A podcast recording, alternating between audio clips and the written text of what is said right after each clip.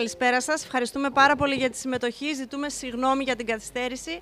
Υπήρξε ένα μικρό τεχνικό πρόβλημα.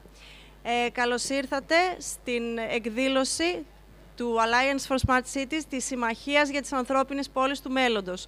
Μία εισαγωγή για το Alliance θα σας κάνει ο κύριος Γιώργος Καραμανόλης από την εταιρεία Crowd Policy, συνειδητής και υπεύθυνος τεχνολογίας και καινοτομίας. Ευχαριστούμε.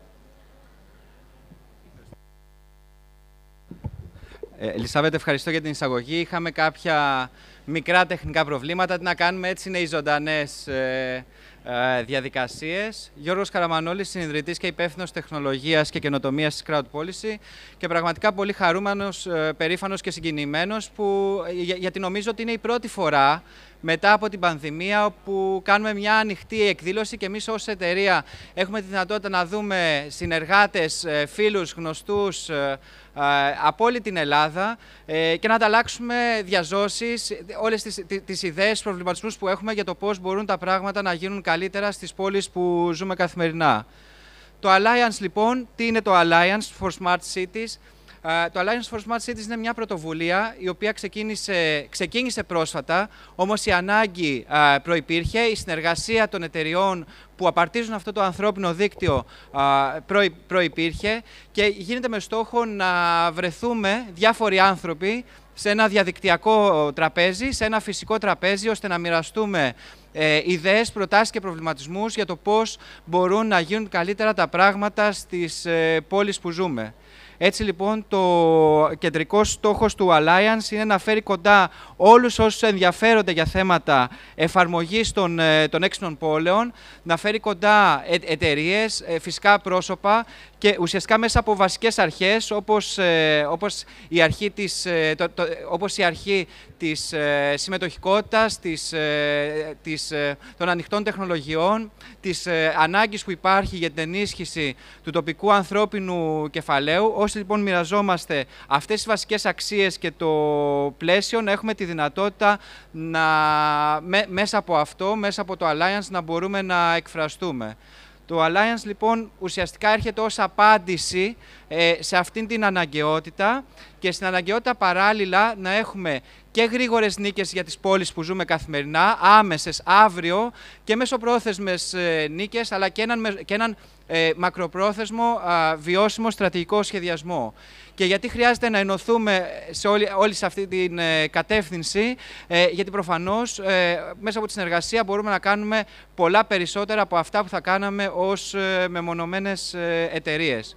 Έτσι λοιπόν οι προκλήσεις που όλοι, είτε ως τελέχη τοπικής αυτοδιοίκησης, είτε ως εταιρείες, είτε ως δήμαρχοι προσπαθούμε να καλύψουμε, είναι πολυεπίπεδες, είναι σύνθετες, επιχειρησιακά, τεχνολογικά, θεσμικά και ουσιαστικά το Alliance αυτό που θέλουμε να λειτουργεί είναι εκτός από το ανθρώπινο δίκτυο να λειτουργεί και ως ένας ε, συνοδοιπόρος, ε, στρατηγικός συνεργάτης των, ε, των ελληνικών δήμων για, αυτά, ε, για αυτούς ας πούμε, τους, ε, τους στόχους. Τώρα, ε, δυστυχώς είχα και μια παρουσίαση που θα σα έκανα διάφορα πράγματα. Το Alliance λοιπόν ξεκίνησε ως ε, πρωτοβουλία με τη συμμετοχή των ε, σημαντικών εταιριών του, του κλάδου, του χώρου του έξινων πόλεων, εταιρείες οι οποίες ε, όλες έχουν ε, σημαντική παρουσία και αντίκτυπο τεχνολογικό κοινωνικό σε όλη την Ελλάδα. Εταιρείες οι οποίες έχουν καλύψει ανάγκες ε, των Δήμων από το Καστελόριζο μέχρι το μεγαλύτερο Δήμο της της ε, χώρας. Εταιρείες οι οποίες παράλληλα έχουν και εξωστρεφή παρουσία. Και εν πάση περιπτώσει κουβαλάνε κάποια τεχνογνωσία και εμπειρία η οποία αφορά τη διαχείριση των δεδομένων, την εφαρμογή καινοτόμων λύσεων, την εξωστρέφεια, την επικοινωνία με τους, ε, με τους πολίτες και πολλά άλλα πράγματα. Ε, το Alliance λοιπόν σαν δίκτυο είναι ένα, θα έλεγα, ανοιχτό δίκτυο, μια ανοιχτή πρωτοβουλία. Όποιος μοιράζεται αυτές τις αξίες και τις αρχές προφανώς είναι ευπρόσδεκτος στο να, στο να συμμετέχει ε, και πιστεύουμε ότι αυτό που είπα και στην αρχή έχουμε ανάγκη ως, ε, ως Έλληνες, ως επαγγελματίες, ως, ενεργείς, ως ενεργοί πολίτες να μάθουμε να συνεργαζόμαστε. Αυτό είναι μια ευκαιρία, μια εμπειρία στην πράξη πώς μπορεί να γίνει, ε, πώς μπορεί να γίνει αυτό.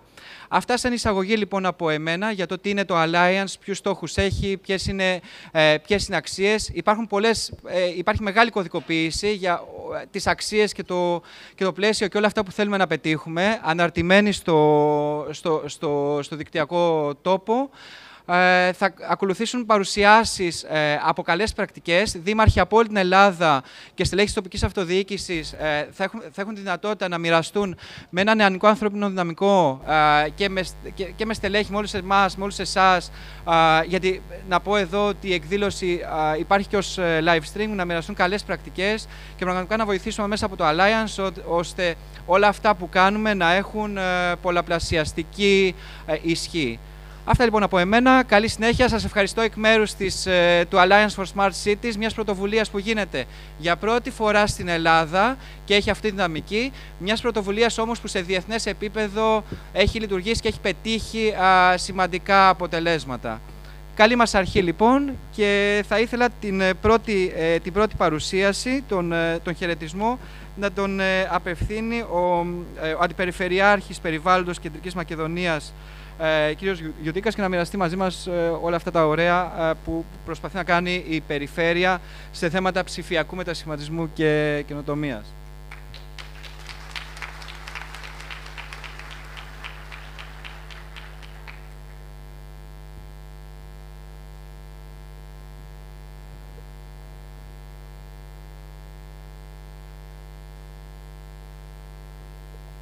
Καλησπέρα σε όλους. Ευχαριστώ καταρχήν πάρα πολύ για την πρόσκληση. Καλώς ήρθατε όλοι στη Θεσσαλονίκη. Είναι μεγάλη μας χαρά που σα φιλοξενούμε σήμερα εδώ στη Θεσσαλονίκη μετά από πάρα πολύ καιρό. Η έκθεση γεμίζει κόσμο. Κύριοι Δήμαρχοι, κύριοι Αντιπεριφερειάρχες, συνάδελφοι στην αυτοδιοίκηση, κυρίες και κύριοι, οι πρωτόγνωρες συνθήκες και καταστάσεις που βιώνουμε σχεδόν τα δύο τελευταία χρόνια με την πανδημία του κορονοϊού μας επέδειξαν ότι η εισαγωγή στη λειτουργία του ευρύτερου δημοσίου και της αυτοδιοίκησης καινοτόμων υπηρεσιών και νέων τεχνολογιών που θα βελτιώσουν τις παρεχόμενες υπηρεσίες προς τους πολίτες είναι πολύ περισσότερο από πρόκληση του μέλλοντος. Είναι επιτακτική αναγκαιότητα της εποχής μας. Οφείλουμε λοιπόν να κινηθούμε με ακόμη μεγαλύτερη ταχύτητα για τη μετάβαση στην ψηφιακή εποχή, προκειμένου να εξασφαλίσουμε υψηλό επίπεδο οργάνωσης των υπηρεσιών και υψηλό επίπεδο εξυπηρέτησης των πολιτών.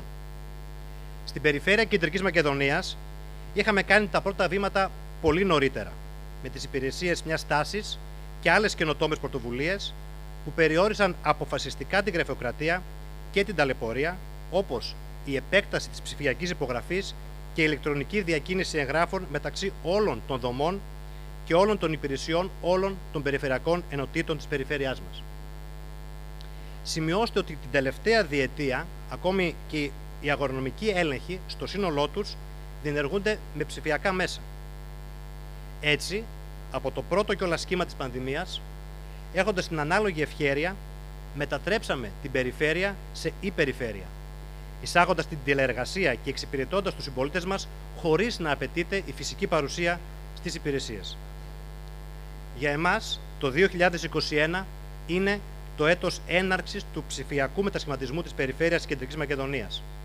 Ήδη ενεργοποιήθηκαν τέσσερις νέες ψηφιακές υπηρεσίες, οι οποίες εξυπηρετούν 12.000 πολίτες και επαγγελματίες για την έκδοση ή ανανέωση της άδειας οδήγησης, την απόκτηση ιατρικής ειδικότητας, για την επιστροφή αχρεωστήτως καταβληθέντων ποσών, ακόμα και για την κατάθεση απογραφής ναρκωτικών ουσιών από όλα τα φαρμακεία της Θεσσαλονίκης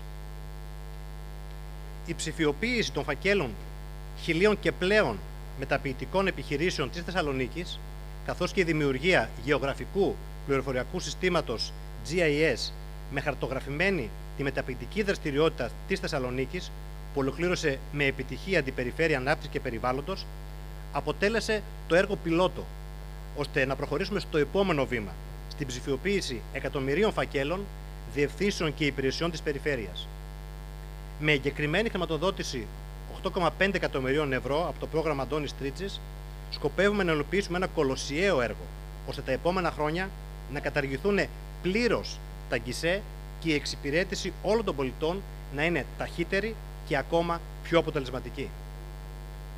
Οι έξυπνες, φιλικές και ανθρώπινες πόλεις που θα προσφέρουν υψηλή ποιότητα ζωής στους πολίτες αποτελούν έναν από τους κεντρικούς άξονες του πολιτικού προγραμματισμού που υλοποιούμε μεθοδικά για τη Μακεδονία του 2030.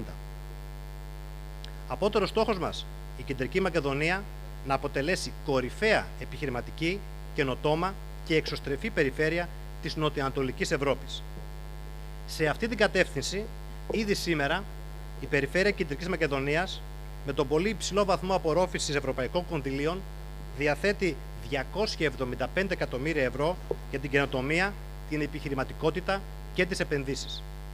Στηρίζουμε και θέτουμε σε νέες βάσεις το οικοσύστημα καινοτομίας, τη διασύνδεση της βιομηχανίας, της έρευνας, των κρατικών και αυτοδιοικητικών φορέων και της κοινωνίας.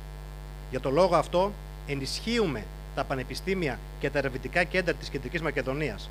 Εξυγχρονίζονται οι ψηφιακές υποδομές του Αριστοτελείου Πανεπιστημίου Θεσσαλονίκης και αναβαθμίζονται οι υποδομές και ο εξοπλισμός του Πανεπιστημίου Μακεδονίας. Ενισχύονται με σύγχρονο εκπαιδευτικό, εργαστηριακό και ερευνητικό εξοπλισμό τα 23 ακαδημαϊκά τμήματα του Διεθνούς Πανεπιστημίου Ελλάδας με έδρα τη Θεσσαλονίκη. Και φυσικά χρηματοδοτούμε την ψηφιακή αναβάθμιση όλων των επιμελητηρίων της Κεντρικής Μακεδονίας. Κυρίες και κύριοι, όπως έχει επισημάνει ο Περιφερειάρχης Κεντρικής Μακεδονίας και πρόεδρος της Ένωσης Περιφερειών Ελλάδας, Απόστολος Τζιτζικώστα, όλη η Ευρώπη κινείται πλέον στους ρυθμούς της ψηφιακής μετάβασης. Ένα μεγάλο ποσοστό των ευρωπαϊκών πόρων στη νέα προγραμματική περίοδο 2021-2027 θα κατευθυνθούν για αυτό σκοπό στις κυβερνήσεις, τις περιφέρειες και τους Δήμους. Πόροι που είναι πολύτιμοι για την ανάπτυξη και μια σημαντική ευκαιρία για να κάνουμε ακόμη ένα βήμα προόδου και να διεκδικήσουμε ενεργό ρόλο στη διαδικασία του ψηφιακού μετασχηματισμού της χώρας με τελικό ωφελημένο τον πολίτη. Και είναι σημαντικό το γεγονός ότι για πρώτη φορά στην Ελλάδα οι περιφέρειες θα διαχειριστούν το 1 τρίτο των συνολικών κονδυλίων του νέου ΕΣΠΑ. Οι περιφέρειες λοιπόν και οι Δήμοι μπορούν να εγγυηθούν την αποτελεσματική εφαρμογή των ψηφιακών τεχνολογιών προς όφελος του κοινωνικού συνόλου και της οικονομικής ανάκαμψης της χώρας. Άλλωστε, είναι οι θεσμοί που βρίσκονται εγκύτερα στον πολίτη. Για να πετύχουν ωστόσο ακόμη μεγαλύτερη αποτελεσματικότητα, απαιτούνται μεγαλύτερη ενίσχυση του ρόλου και της παρεμβατικότητάς τους και ενίσχυση της συνεργασίας των κρατικών δομών με την αυτοδιοίκηση. Σας ευχαριστώ πάρα πολύ και έχουμε κάθε επιτυχία στην προσπάθεια που κάνετε όλοι εσείς στην αυτοδιοίκηση να είμαστε κοντά στον πολίτη και όσο το δυνατόν αποτελεσματικότεροι. Ευχαριστώ πάρα πολύ. Να είστε καλά. Ευχαριστούμε πολύ κύριε Γιουτίκα. Θα καλέσουμε την κυρία Μαρία Κουρή, Αντιπεριφερειάρχη Ηλεκτρονικής Διακυβέρνησης στην Περιφέρεια Αττικής.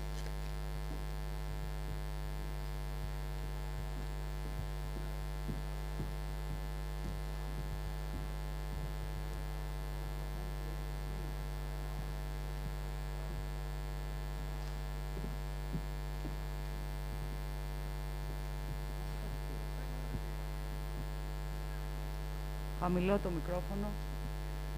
Να βγάλω λίγο τη μάσκα. Καλησπέρα σε όλους. Κύριοι Δήμαρχοι, κύριοι Αντιπεριφερειάρχες, εκπρόσωποι της ε, τοπικής αυτοδιοίκησης, κυρίες και κύριοι. Ευχαριστούμε πάρα πολύ την Alliance for Smart Cities και την Collectives για την πρόσκληση. Θα ήθελα πάρα πολύ να μεταφέρω και τις ευχές του Περιφερειάρχη μας, ο οποίος δυστυχώς, όπως ξέρετε, λόγω των ακραίων καιρικών συνθήκων στην Αθήνα, δεν μπορούσε να βρίσκεται μαζί μας και βρίσκεται στην Αθήνα. Ε, έρχομαι σήμερα μαζί σας για να μοιραστούμε εμπειρίες από την προσπάθεια του ψηφιακού μετασχηματισμού στον χώρο της αυτοδιοίκησης. Τον χώρο που έχω τη τιμή να περιτώ από τη θέση της Αντιπεριφερειάρχη Ψηφιακής Διακυβέρνησης. Στην Ατζέντα 2030 που διαμορφώσαμε στην Περιφέρεια, αναγνωρίσαμε την ανάγκη να τολμήσουμε και να σχεδιάσουμε τον ψηφιακό μετασχηματισμό σε δύο κατευθύνσεις. Στις υπηρεσίες που παρέχουμε στους πολίτες της Αττικής και στη Μητροπολιτική Οργάνωση των Έξυπνων Πόλεων. Σήμερα θα επιχειρήσω μέσα σε λίγα λεπτά να σας εξηγήσω γιατί η Περιφέρεια Αττικής αποτελεί πρότυπο παροχής ψηφιακών υπηρεσιών εξυπηρέτησης του πολίτη μεταξύ των οργανισμών τοπικής αυτοδιοίκησης. Γιατί η ψηφιακή περιφέρεια του αύριο είναι εδώ σήμερα. Αρχικά, συγγνώμη γιατί είναι και οι διαφάνειες μαζί, γι' αυτό και σταματάω λίγο. Αρχικά συμφωνήσουμε τι αποτελεί πρότυπο σήμερα. Πρότυπο καλής πρακτικής είναι η εφαρμοσμένη καινοτομία στην υπηρεσία του πολίτη σε παραγωγική λειτουργία μεγάλης κλίμακας. Η ανάπτυξη της στρατηγικής μας περιλαμβάνει μικρές καθημερινές νίκες κατά της γραφειοκρατίας σήμερα. Ολοκληρωμένο σχεδιασμό μαζί με τους συναρμόδιους φορείς για το αύριο και επιθετική προσέγγιση για τις μελλοντικές τεκτονικές αλλαγές που θα φέρει η τέταρτη βιομηχανική επανάσταση στη ζωή όλων μας. Επιθετική προσέγγιση με εμπιστοσύνη στις νεοφυείς καινοτόμες επιχειρήσεις που σχεδιάζουν αρωματικά το αύριο και αναπτύσσουν σήμερα εξωστρεφή προσανατολισμό. Σήμερα η Περιφέρεια Αττικής παρέχει περισσότερες από 200 υπηρεσίες ψηφιακά προς τους πολίτες. Στο ψηφιακό μάνουαλ του πολίτη, στον οδηγό του πολίτη, έχουν ήδη ενσωματωθεί περισσότερες από 500 παρεχόμενες υπηρεσίες. Εργαζόμαστε καθημερινά για την απλοποίηση νέων υπηρεσιών εξυπηρέτησης.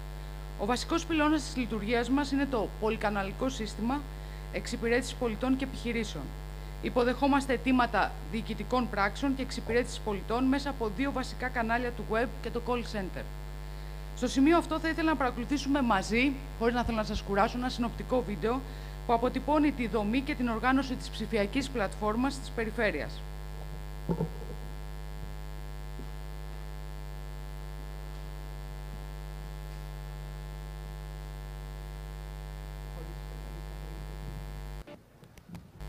Αφορά στην τηλεφωνική εξυπηρέτηση πολιτών και επιχειρήσεων 1539. Στο 1539 απευθύνονται πολίτες και επιχειρήσεις για να λάβουν πληροφόρηση σχετική με όλες τις διοικητικές πράξεις και τις υπηρεσίες που τους ενδιαφέρουν. Η ολοκληρωμένη λειτουργία του κέντρου 1539 έχει σαν αποτέλεσμα την αύξηση των υπηρεσιών τηλεφωνικής εξυπηρέτησης προς τους πολίτες και ταυτόχρονα τη μείωση των τηλεφωνικών κλήσεων προς τις υπηρεσίες της περιφέρειας. Η πληροφόρηση παρέχεται από σύγχρονο τεχνολογικά call center για όλη την περιφέρεια. Το δεύτερο υποσύστημα οδηγός του πολίτη αφορά στην παροχή αναλυτικής, έγκαιρης και έγκυρης πληροφόρησης για το σύνολο των διοικητικών πράξεων και παρεχομένων υπηρεσιών προς πολίτες και επιχειρήσεις. Φόρμες αιτήσεων, διοικητικές διαδικασίες, χρόνοι εξυπηρέτησης, σημεία εξυπηρέτησης, συμβουλές, οδηγίες και κάθε άλλη χρήσιμη πληροφορία προσφέρονται διαδικτυακά μέσω υπολογιστή, κινητού ή τάμπλετ ο πολίτης και η επιχείρηση είναι ενημερωμένοι για κάθε λεπτομέρεια της εξυπηρέτησής τους πριν υποβάλουν την αίτησή τους, με αποτέλεσμα να μειώνονται οι επισκέψεις και τα τηλεφωνήματα προς τις υπηρεσίες της περιφέρειας για λήψη πληροφόρησης. Η ολοκληρωμένη λειτουργία του οδηγού του πολίτη θα αυξήσει το βαθμό ικανοποίησης των πολιτών από τις παρεχόμενες υπηρεσίες της περιφέρειας και ταυτόχρονα θα μειώσει τις εργασίες για παροχή πληροφόρησης από τους εργαζόμενους θα συμβάλλει στην ποσοτική και ποιοτική αύξηση της εξυπηρέτησης πολιτών και επιχειρήσεων σε συντομότερο χρόνο.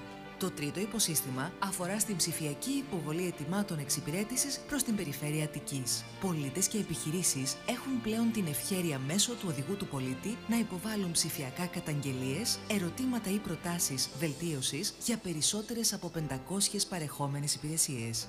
Ταυτόχρονα παρέχεται η δυνατότητα υποβολής αιτήσεων ψηφιακά για 120 διοικητικές πράξεις αρμοδιότητας της περιφέρειας. Τον Φεβρουάριο του 2020 προστίθενται επιπλέον 45 νέες ψηφιακές αιτήσεις, αυξάνοντας τις διαθέσιμες ψηφιακές αιτήσεις σε 165 πολίτες και επιχειρήσεις έχουν τη δυνατότητα να υποβάλουν ψηφιακά την αίτησή τους και να παραλάβουν ψηφιακά το αποτέλεσμα, χωρίς μετακινήσεις, στο ψηφιακό αποθετήριο εγγράφων και απαντήσεων που έχει δημιουργήσει η Περιφέρεια Αττικής. Τα τρία πρώτα υποσυστήματα αφορούν κυρίως στην ψηφιακή εξωστρέφεια της περιφέρειας και στην παροχή ψηφιακής και τηλεφωνικής εξυπηρέτησης προς πολίτες και επιχειρήσεις. Το τέταρτο υποσύστημα οργανώνει την ψηφιακή συνεργασία μεταξύ των υπηρεσιών και των στελεχών της περιφέρειας. Αξιοποιούμε δυνατότητες και εμπειρίες κοινωνικών και επιχειρησιακών δικτύων για τη βελτίωση του έργου της εξυπηρέτησης με στόχους και μετρήσιμα αποτελέσματα. Όπως προκύπτει από την πορεία ανάπτυξης νέων υπηρεσιών, ουσιαστικά τι κάναμε; Σε ένα χρόνο Αυξήσαμε κατά 85% τις παρεχόμενες υπηρεσίες ψηφιακά από 120 σε 202. Αξιοποιήσαμε κάθε δυνατή θεσμική συνεργασία και για να εμβαθύνουμε για να εμβαθύνουμε το σχεδιασμό μας και να εναρμονίσουμε με τις κυβερνητικές βέλτιστες καλές πρακτικές. Σε σχεδιάσαμε σε συνεργασία με το Υπουργείο Ψηφιακής Διακυβέρνησης την επόμενη ψηφιακή μέρα για την Περιφέρεια Αττικής. Επικυρώσαμε το σχεδιασμό και την υπογραφή μνημονίου συνεργασίας. Οι βασικοί άξονες του σχεδιασμού μας είναι η εξυπηρέτηση του πολίτη και της επιχείρησης, ανασχεδιασμός και απλοποίηση διαδικασιών, βελτίωση και διαφάνεια στην εσωτερική λειτουργία, αξιοποίηση τεχνολογίας στην υπηρεσία του πολίτη. Θα ήθελα, βέβαια δεν θέλω να τους κουράσω, να παρακολουθήσουμε και ένα επόμενο βίντεο με τις κύριες παραμέτρους του σχεδίου μας. Να τους κουράσουμε λίγο. Σήμερα αναβαθμίζουμε τις παρεχόμενες Είναι μικρό, υπηρεσίες και συνεχίζουμε ακόμα πιο αποφασιστικά.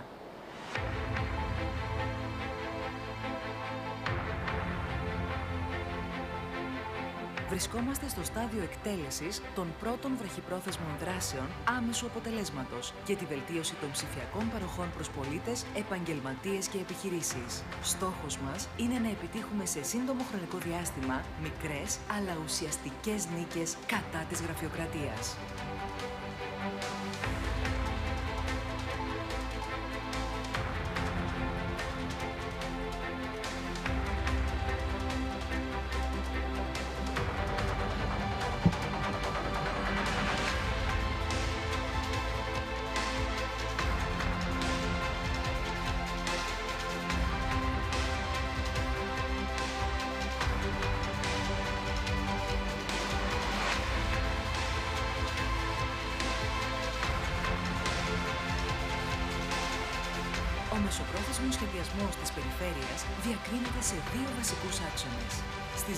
Που αφορούν στον ψηφιακό μετασχηματισμό της ίδιας της περιφέρειας προς όφελος της ποιότητας ζωής των πολιτών, με πρωτοβουλίες και έργα που η ίδια θα αναλάβει και θα εκτελέσει το επόμενο διάστημα σε συνεργασία με τα Υπουργεία Ψηφιακής Διακυβέρνησης και Εσωτερικών, αλλά και στις δράσεις που θα συμβάλλουν στην αξιοποίηση της πληροφορίας, της τεχνολογίας και της καινοτομίας για την προσέλκυση νέων επενδύσεων στην Αττική.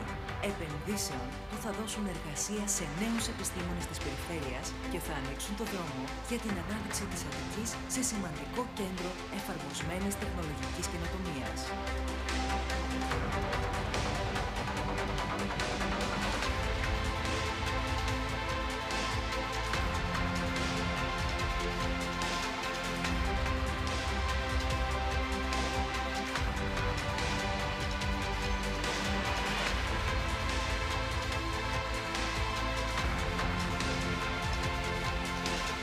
Στην περιφέρεια Αττικής έχουμε βάλει τον πύχη ψηλά και το αποδεικνύουμε. Έχουμε όραμα, έχουμε σχέδιο, έχουμε ήδη αποτελέσματα από την εφαρμογή της ψηφιακής πολιτικής μας και θα συνεχίσουμε ακόμα πιο αποφασιστικά για τη βελτίωση της ποιότητας ζωής των πολιτών και του επιχειρηματικού περιβάλλοντος. Με αυτόν τον σχεδιασμό προχωράμε στο αύριο. Ένα αύριο στο οποίο ο πολίτης θα είναι διασυνδεμένος ψηφιακά με την περιφέρεια και η περιφέρεια θα διαλειτουργεί με το κεντρικό κράτος μέσω της ενιαίας κυβερνητικής πύλης. Ένα αύριο που οι υπηρεσίες που παρέχουμε ως περιφέρεια θα προσφέρονται στους πολίτες από το gov.gr. Που οι πολίτες δεν θα έχουν πλέον υποχρέωση να αναζητούν στο ψηφιακό χάος την υπηρεσία που τους ενδιαφέρει που ο οδηγός του πολίτη της περιφέρειας εναρμονίζεται πλήρως με τα λειτουργικά και σχεδιαστικά προς- πρότυπα της ενιαίας κυβερνητικής πύλης, ενώ διατηρεί την αυτονομία του και τις πολλαπλές λειτουργίες που παρέχει.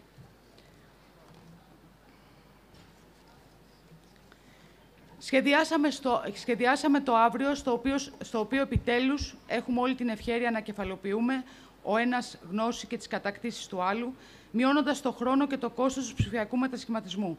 Για το λόγο αυτό, πρώτη η Περιφέρεια Αττικής παρέχει 200 έτοιμες ψηφιακές υπηρεσίες στο gov.gr ως μεταδόμενο μέσω υπηρεσιών διαλειτουργικότητας, ώστε να γίνουν η βάση ψηφιακής εξυπηρέτησης για όλες τις περιφέρειες της χώρας. Ενώ ταυτόχρονα υποδεχόμαστε από την ε- ενιαία κυβερνητική πύλη την ψηφιακή σήμανση και σφραγίδα για όλα τα έγγραφα που εκδίδει η Περιφέρεια για τις ψηφιακές αιτήσεις των πολιτών. Η διαλειτουργικότητα είναι το αύριο για την απλούστευση των διαδικασιών στο δημόσιο τομέα. Οι ψηφιακές φόρμες των αιτήσεων προς την περιφέρεια θα παρέχονται εκτός από τον οδηγό του πολίτη της περιφέρειας και από το gov.gr ενιαία. Προχωράμε ακόμα πιο πέρα και ανταποκρινόμαστε στην ανάγκη για την τήρηση αυστηρών μέτρων προστασίας έναντι της πανδημίας με την υιοθέτηση ψηφιακών και τηλεφωνικών ραντεβού, ε, ραντεβού εξυπηρέτησης σε όλες τις διευθύνσεις και τα τμήματα της περιφέρειας. Και τέλος, βάζουμε στην παλάμη του πολίτη όλες τις υπηρεσίες, όλες τις υπηρεσίες της περιφέρειας. Θα παρέχουμε δωρεάν εφαρμογή για smartphones στους πολίτες, μέσω της οποίας θα ενημερώνονται διαρκώς για θέματα που τους αφορούν ή τους ενδιαφέρουν, θα υποβάλουν αιτήματα για τη διαχείριση της καθημερινότητας, θα αποκτούν πρόσβαση σε έγγραφα και διοικητικές πράξεις, θα έχουν smart υπηρεσίες χωρίς αίτηση, σε, χωρίς αίτηση σε μεγάλο, για μεγάλο εύρος πιστοποιητικών. Όπως καλά καταλάβατε, όλα αυτά που σχεδιάσαμε χθες και θα κάνουμε αύριο είναι έτοιμα σήμερα. Διευρύνουμε το πολυκαναλικό σύστημα εξυπηρέτησης με πρόσθετες υπηρεσίες, με κόμμο διαλειτουργικότητας και με την προσθήκη ενός νέου μέσου, του κινητού τηλεφώνου, για την εξυπηρέτηση του πολίτη, ενώ εκκινούμε άμεσα τα ψηφιακά και τηλεφωνικά ραντεβού. Είμαστε στο τελικό στάδιο εφαρμογής και αναμένουμε την ολοκλήρωση των τελευταίων βημάτων προς το gov.gr για να παρέχουμε τις πρώτες νέου τύπου υπηρεσίες μέσω διαλειτουργικότητας. Το σύνολο των δράσεών μας θα έχει ολοκληρωθεί μέσα σε χρονοδιάγραμμα από λίγες έως 60 μέρες, ανάλογα με τη δράση. Αυτό είναι, αυτό είναι το επόμενο best practice για την αυτοδιοίκηση και είναι σήμερα εδώ. Έτοιμο να, να τεθεί σε παραγωγική λειτουργία. Η περιφέρεια του αύριο είναι εδώ σήμερα. Δεν σταματάμε εδώ. Μόλις αρχίσαμε. Το μέλλον είναι ο ψηφιακός μετασχηματισμός. Όχι μόνο της διοίκησης, αλλά της κοινωνικής και οικονομικής ζωής μας ως πολίτες. Καινοτομίες, νέες πρακτικές, νέα εργαλεία που επηρεάζουν τη ζωή μας ήδη θα ασκούν όλο ένα αυξηνόμενη ε, επιρροή προοδευτικά στον χρόνο, εισάγοντας στην καθημερινότητα όλων μας. Το 5G, οι τεχνολογίες και η εφαρμογή λύσεων έξυπνων πόλεων θα συνθέσουν το περιβάλλον της έξυπνης Μητροπολιτικής Περιφέρειας που σχεδιάζουμε για το αύριο. Για να προσφέρουμε καλύτερη ποιότητα ζωής στον πολίτη της Περιφέρειας Αττικής, για να ανατρέψουμε το brain drain και να φέρουμε νέες επενδύσεις στην Αττική, επενδύσεις στη σύγχρονη τεχνολογία. Μια γεύση από τις εικόνες του μέλλοντος μπορεί να λάβει ο κάθε επισκέπτης της έκθεσης στο περίπτωση της Περιφέρειας Αττικής που σας καλούμε να έρθετε από κοντά και να ζήσετε νέες εμπειρίες για το μέλλον. Συγγνώμη αν σας κούρασα. Σας εύχομαι καλή επιτυχία και στο συνέδριό σας και ευχαριστούμε πάρα πολύ για την πρόσκληση. Εμείς ευχαριστούμε πολύ κυρία Κουρή.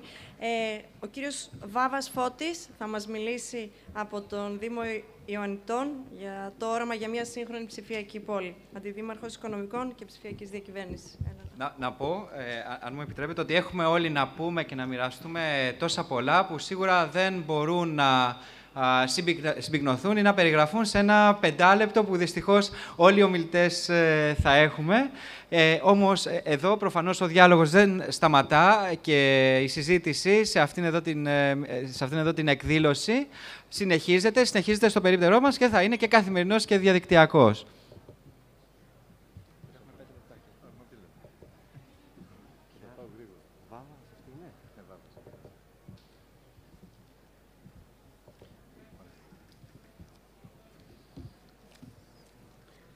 Ε, καλησπέρα. Καλησπέρα, ευχαριστώ για την πρόσκληση. Αξιότιμοι κύριοι Αντιπεριφερειάρχες, αξιότιμοι δήμαρχοι και αντιδήμαρχοι, αγαπητές κυρίες και κύριοι, αγαπητοί συνεργάτες. Ο Δήμος Ιωαννητών έχει οροματιστεί και δρομολογήσει καινοτόμες δράσεις ψηφιακής αναβάθμισης των υπηρεσιών του προς όφελος των δημοτών. Είναι αποφασισμένος να επενδύσει ανθρωπόρες αλλά και χρήματα προκειμένου να, προάγουν, να προάγει την καινοτομία, να εφαρμόσει ψηφιακές λύσεις προς όφελος του πολίτη και ταυτόχρονα να συμβάλλει στην ανταλλαγή της αντίληψης τόσο των εργαζομένων του όσο και των δημοτών. Η μετατροπή του Δήμου Ιωαννητών σε μια έξυπνη πόλη αποτελεί βασική στρατηγική επιλογή του, της Δημοτικής Αρχής. Έμπρακτα η Δημοτική Αρχή, πριν κάνει την υγειονομική κρίση, με τη δημιουργία αντιδημιουργία ψηφιακής διακυβέρνησης και εφαρμογών έξυπνης πόλης, ήθελε να δώσει το στίγμα. Το στίγμα της ότι απαιτείται μια οριζόντια δομή που θα συντονίζει όλες τις αντιδημαρχίε, όλους τους τομείς δραστηριότητας του Δήμου, όλες τις υπηρεσίες, προκειμένου να ενσωματώσει σε αυτές τον τρόπο λειτουργίας της ε, νέες τεχνολογίες, να γίνουν έξυπνες εφαρμογές, διαδραστικές, φιλικές προς τον χρήστη. Ταυτόχρονα με τη συμμετοχή της στο δίκτυο της Ευρωπαϊκής Επιτροπής των 106 Πόλεων, ο Δήμος Ιωαννητών καθίσταται μέρος ενός διεθνούς δικτύου καινοτομίας και συνεργασίας των Ευρωπαϊκών Πόλεων, που σκοπό έχει καλές πρακτικές στον ψηφιακό κόσμο και σε ψηφιακές εφαρμογές να τις ενσωματώσει μέσα στην καθημερινότητα του Δήμου.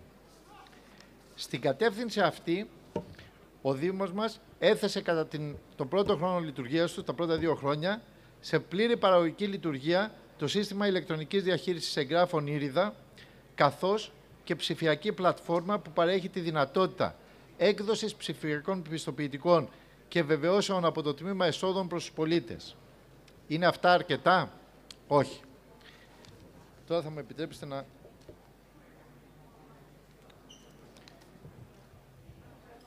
Η κατεύθυνση που δόθηκε από τη Δημοτική Αρχή και από μένα προσωπικά, μαζί με τους συνεργάτες μου, είναι πως θα πάμε σε αναβάθμιση των ψηφιακών υπηρεσιών. Και τι σημαίνει αυτό; Από τη μια πλευρά σημαίνει να χτίσουμε τον πυλώνα των συστημάτων που ήδη ε, χρησιμοποιούμε για την εσωτερική λειτουργία του Δήμου μας, να τον στήσουμε σε περιβάλλον υπολογιστικού νέφους, να τις κάνουμε cloud εφαρμογές, να μπορεί ο πολίτης να έχει πρόσβαση από, ο εργαζόμενος να έχει πρόσβαση από απόσταση. Αναγκαιότητα που κατέδειξε η υγειονομική κρίση του COVID-19, αλλά ταυτόχρονα και μια κατεύθυνση που θα πρέπει να την προετοιμάζουμε, αν όχι να την έχουμε ήδη έτοιμη. Αυτό είναι το ένα σκέλος. Αλλά ταυτόχρονα χρειάζονται και νέες τεχνολογίες που θα κάνουν προσιτές τις εφαρμογές αυτές προς τον πολίτη. Στόχος βασικός να μην έρχεται ο πολίτης στα γραφεία και στις υπηρεσίες του Δήμου. Άρα λοιπόν από τη μία έχουμε αναβάθμιση ψηφιακών υπηρεσιών του Δήμου σε περιβάλλον cloud και από την άλλη εφαρμογές τέτοιες που θα, χωρίς να μετακινείται ο πολίτης από το σπίτι του, από το γραφείο του ή δημιουργώντας κέντρα εξυπηρέτησης για ηλικιωμένους πολίτες, για ανθρώπους που δεν έχουν τη δυνατότητα εύκολης πρόσβασης ε, σε ψηφιακέ μέσω του ενός τάμπλετ ή μέσω ενός υπολογιστή, με κέντρα εξυπηρέτησης που θα είναι σε κεντρικά σημεία του Δήμου μας να μπορεί να εξυπηρετηθεί.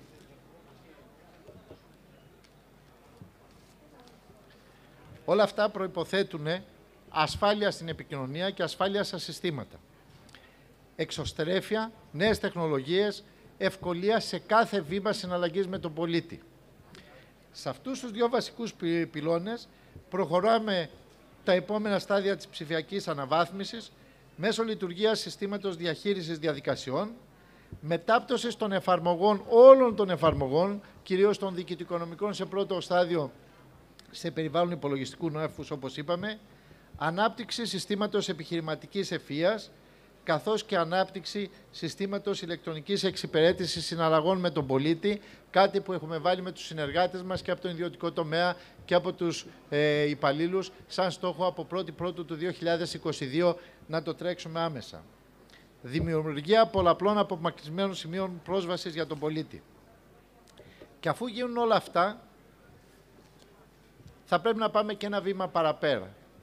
Αυτά όμως που περιέγραψα ο ένας άξονας cloud εφαρμογές και ο άλλος άξονας εξυπηρέτηση του πολίτη από απόσταση ήδη γίνεται πρακτική, πρακτι, πραγματικότητα. Μέσα από την Και ένα παράδειγμα αυτού είναι η εφαρμογή property. Μια εφαρμογή που μέχρι το πρότινος έφερνε τον πολίτη εκεί, στο γραφείο εξυπηρέτησης από το Δήμο μας. Ε, υπήρχε μια πίεση, ένας φόρτος εργασίας προς τους εργαζόμενους που θα έπρεπε να ανταποκριθούν πολύ γρήγορα. Τι κάναμε σε αυτό το διάστημα του τελευταίου χρόνου. Όλο αυτό το χτίσαμε με βοήθεια τέτοιων εργαλείων και αυτή θα είναι η φιλοσοφία μας από εδώ και πέρα. Το χτίσαμε σε ένα περιβάλλον cloud. Ο, ο εργαζόμενος πηγαίνοντας σε μια εφαρμογή πιο φιλική προς το χρήστη και κυρίως δίνοντάς του τη δυνατότητα να τη δουλεύει από οποιοδήποτε σημείο, από το κινητό του, από το τάμπλετ, από το ε, υπολογιστή στο σπίτι του, να ετοιμάζει, την, ε, να διεκπαιρεώσει την αίτηση του πολίτη. Πρώτο σημείο λοιπόν αυτό. Το επόμενο σημείο θα είναι η πύλη αυτής ε, της υπηρεσίας να είναι στον πολίτη, όπου θα υπάρχει ταυτοποίησή του μέσα από συστήματα όπως ε, μια πρώτη σκέψη είναι να μπαίνει με το σύστημα που μπαίνει σε εφαρμογές της ΑΔΕ ή που μπαίνει σε εφαρμογές του GovGR και με, με αυτή την πιστοποίηση να μπορεί να κάνει την αίτησή του και να μπορεί να κάνει την αίτησή του για οποιοδήποτε θέμα από ένα πιστοποιητικό, από μια βεβαίωση TAP, από οποιαδήποτε ε, διεκπαιρέωση δημοτικού τέλους ακίνητης περιουσίας μέσα από την προηγούμενη εφαρμογή που είπαμε, αλλά ταυτόχρονα και να μπορεί να ε, αιτείται κάθε διαδικασία που δεν είναι μια απλή βεβαίωση, αλλά χρειάζεται και μια προεργασία από την υπηρεσία. Σε αυτή την κατεύθυνση πάμε και χτίζουμε ξεχωριστές γραμμές παραγωγής, έτσι ώστε κάποιος που χρησιμοποιεί τον ηλεκτρονικό τρόπο διασύνδεσης να ξέρει ότι θα ανταποκριθεί η υπηρεσία και πιο γρήγορα απέναντι σε αυτό. Άρα, ε, εν της πράγμασης, να καταλάβει ο πολίτης ότι δεν χρειάζεται πια να πάει στον υπάλληλο, να ανεβεί στον διευθυντή, στον αντιδήμαρχο για να διεκπαιρεώσει το αίτημά του, αλλά θα πάει, ε, θα καθίσει από, από απομακρυσμένο σημείο πρόσβασης και θα κάνει, ε, θα εξυπηρετηθεί και θα λάβει τις υπηρεσίες από το Δήμο. Αφού στήσουμε αυτά τα δύο κομμάτια, cloud εφαρμογές και από απομακρυσμένη πρόσβαση του πολίτη, θα πάμε ε, ένα βήμα παραπέρα. Θα πάμε σε εφαρμογές έξυπνης πόλης, όπως είναι το σύστημα εντοπισμού ελεύθερων θέσεων στάθμευσης με χρήση αισθητήρων, σε ολοκληρωμένο σύστημα έγκαιρης προειδοποίησης και ενημέρωσης των πολιτών για φυσικές καταστροφές, για θέματα πολιτικής προστασίας, σε πλατφόρμες διαχείρισης και των απορριμμάτων και απορριμματοφόρων και κάδων, σε περιβαλλοντικά δεδομένα που θα δίνουν μια στίγμα ε, της, ε, του φυσικού περιβάλλοντος. Υπάρχει οριμότητα, ήδη τις δουλεύουμε με τους συνεργάτες μας σε επίπεδο τεχνικών δελτίων και ε, η, το, η πλειοψηφία αυτών έχει υποβληθεί στον Αντώνη Τρίτσες. Θα είμαστε στις, ε, στους δικαιούχους δήμους του ψηφιακού μετασχηματισμού. Έχουμε δρόμο μπροστά μας. Έχουμε όμως δρόμο μπροστά μας που απαιτεί και εκπαίδευση. Ε, ε, απαιτεί εκπαίδευση πρώτα των υπαλλήλων, κατάρτιση και στη συνέχεια των δημοτών έτσι ώστε η ψηφιακή κουλτούρα να είναι κτήμα όλων μας. Είναι ο μόνος δρόμος για να πάμε την πόλη μας ένα βήμα πιο εκεί. Είναι ο μόνος δρόμος για να πάει η τοπική αυτοδιοίκηση ε, να αναβαθμίσει τις υπηρεσίες της και να μπορέσει να ανταποκριθεί στο ρόλο που περιμένουν οι πολίτες από αυτήν. Κλείνοντας, θέλω να ευχαριστήσω τους συνεργάτες μας που έχουμε σχεδιάσει μαζί κομμάτι όλων αυτών που περιέγραψα και τους ευχαριστώ για την πρόσκληση να μιλήσω σήμερα. Τους υπαλλήλους του Δήμου που έχουν ανταποκριθεί σε αυτήν τη στρατηγική επιλογή, αλλά και τους πολίτες που έρχονται καθημερινά στο Δήμο, κάνουν παρατηρήσεις για ψηφιακά εργαλεία που θέτουμε κάθε στιγμή σιγά σταδιακά στη διάθεσή τους και έχουν αγκαλιάσει αυτό το, ε, το κομμάτι και μας ενθαρρύνουν να προχωρήσουμε με γρηγορότερα βήματα, να αξιοποιήσουμε κάθε χρηματοδοτικό εργαλείο. Σας ευχαριστώ για την προσοχή σας.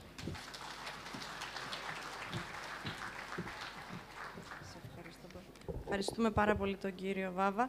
Ε, παρακαλούμε τον κύριο Ιωάννη Μανανδράκη, δήμαρχο του Δήμου Πλατανιά, να μας μιλήσει για την καινοτομία και την τεχνητή νοημοσύνη. Ευχαριστούμε. Καλό μεσημέρι σε όλους. Μετά τις ωραίες παρουσιάσεις των συναδέλφων και παρουσίες που προηγήθηκαν, θα είμαι αρκετά σύντομος, εγώ αγαπητέ Γιώργο. Ε, ο Δήμος Πλατανιά είναι ένας περιφερειακός δήμος, είναι στην Κρήτη, είναι ο δεύτερος δήμος σε μέγεθος πληθυσμού στον νομό Χανίων, αλλά σε άποψη έκτασης και διασποράς πληθυσμού, ο μεγαλύτερος στην Κρήτη και από τους μεγαλύτερους στην Ελλάδα. Έτσι λοιπόν, το να πας σε ένα περιβάλλον το οποίο δεν είναι αστικό περιβάλλον, να αρχίσεις να μιλάς για θέματα που έχουν να κάνουν με πληροφορική και καινοτομία, πρέπει να υπάρχει και μια μικρή ευρηματικότητα για να μπορείς να προσελκύσεις και το ενδιαφέρον. Ένα από τα πιο συνηθισμένα πλέον πράγματα είναι το έκτο μας δάχτυλο που είναι το κινητό μας. Άρα είναι μια εφαρμογή η οποία θα τη δείτε στην πορεία τρέχει μέσω επιτοπλίστων, όχι μοναδικά, του κινητού τηλεφώνου. Έτσι δημιουργήσαμε έναν μικρό αυτοματοποιημένο ψηφιακό βοηθό, ο οποίος μας έχει χαρακτηριστικά της Κρήτης, δηλαδή έχει και μουστάκι, όχι από μένα, αλλά από την αίσθηση των κριτικών. Κάνε κανένα στάλ, Γιώργο μου. Κάνει και εσύ κάτι. Λοιπόν, ε, έτσι λοιπόν, ενώ έχουμε φτιάξει ένα πόρταλ αρκετά θα έλεγα, ε, όχι απλώς ενδιαφέρον, αλλά λειτουργικό, με αρκετές ψηφιακές υπηρεσίες, όπως τα ε, αιτήματα τα ηλεκτρονικά που κάνει ο Δημότης, που μπορεί να παρακολουθεί την εκτέλεση και την υλοποίηση του αιτήματός και σε ποιο στάδιο βρίσκεται, πράγματα που έχουν να κάνουν με τα ανοιχτά δεδομένα, παρακολούθηση εκτέλεσης προπολογισμού, ένα αποθετήριο γενικότερα της διοικητικής γνώσης που έχουμε, Είπαμε λοιπόν να πάμε και στο ψηφιακό βοηθό μας. Ο ψηφιακός βοηθός λοιπόν τρέχει μέσα και από το πόρταλ του Δήμου, αλλά τρέχει και μέσα και από το Messenger. Μια αγαπημένη εφαρμογή στα χέρια πολλών. Έτσι λοιπόν, κάνοντας μια μικρή για τα δεδομένα τα δικά μας αξιοποίηση της ε, τεχνητής νοημοσύνης, πιθανόν να είμαστε και από τους πρώτους, δεν ξέρω, στην Ελλάδα που το ρισκάραμε προκειμένου να μπορέσουμε να, εξοικει... να εξοικειώσουμε τους δημότες μας μέσα από αυτή την εφαρμογή. Τι κάνει τώρα αυτός, ο τύπος; Αυτός ο τύπος λοιπόν μπορεί μέσα να μπείτε και να τον ρωτήσετε, ε, όχι πάρα πολύ προσωπικά δεδομένα βέβαια, αλλά για μια άδεια γάμου θα σου δώσει απάντηση, αν θες και ενδιαφέρεσαι να παντρευτείς. Θα μπορεί να σου δώσει πληροφορίες για μέρη του, του Δήμου μας. Θα μπορεί να σου δώσει πληροφορίες για διοικητικά έγγραφα και διαδικασίες. Θα μπορεί να σου δώσει πληροφορίες σε θέματα στα οποία έχουν να κάνουν με την αδειοδότηση κάποιων πραγμάτων. Τι χρειάζεται, τι έγγραφα κλπ. Αυτό λοιπόν είναι ένας τρόπος με τον οποίο ο πολίτης αρχίζει και μπαίνει στη διαδικασία του να μπορεί να επικοινωνεί όλα αυτά τα ωραία που ήταν προηγουμένως στην περιφέρεια Αττικής και μπράβο σας και στο συνάδελφο από τα Γιάννενα, αλλά εμείς πρέπει να κάνουμε έναν τρόπο με τον οποίο θα θέλαμε ανθρώπους που δεν έχουν καθόλου εξοικείωση να μπουν στη διαδικασία με αυτόν τον τρόπο να έχουν εποφή. Λοιπόν, έχει γραπτά μηνύματα, τα οποία είναι εγκατεστημένα φυσικά και στην πορεία μπορούμε και αυξάνουμε τη βάση δεδομένων μας για να μπορούμε να καλύπτουμε μεγαλύτερη γκάμα ερωτήσεων και απαντήσεων. Τρέχει, όπως σας είπα, από την αγαπημένη εφαρμογή του Facebook. Είναι και για τους επισκέπτες και για τους δημότες ένα εργαλείο. Δίνει πληροφορίες και για υποδομές του Δήμου, α, οι οποίες θα είναι απαραίτητες για κάποιον ο οποίος θα γνωρίζει πράγματα τα οποία τον αφορούν α, είτε ως επισκέπτης αλλά είτε και ως πολίτης της περιοχής. Και βέβαια αυτό το πράγμα εμπλουτίζεται και στη συνεργασία με την Ground Policy νομίζω έχουμε φτάσει σε ένα αρκετά ικανοποιητικό βαθμό μετά την αρχική εφαρμογή του. Ε, Κλείνοντας, δεν θέλω να κουράσω, γιατί αυτά τα πράγματα πρέπει να είναι και λίγο απλά.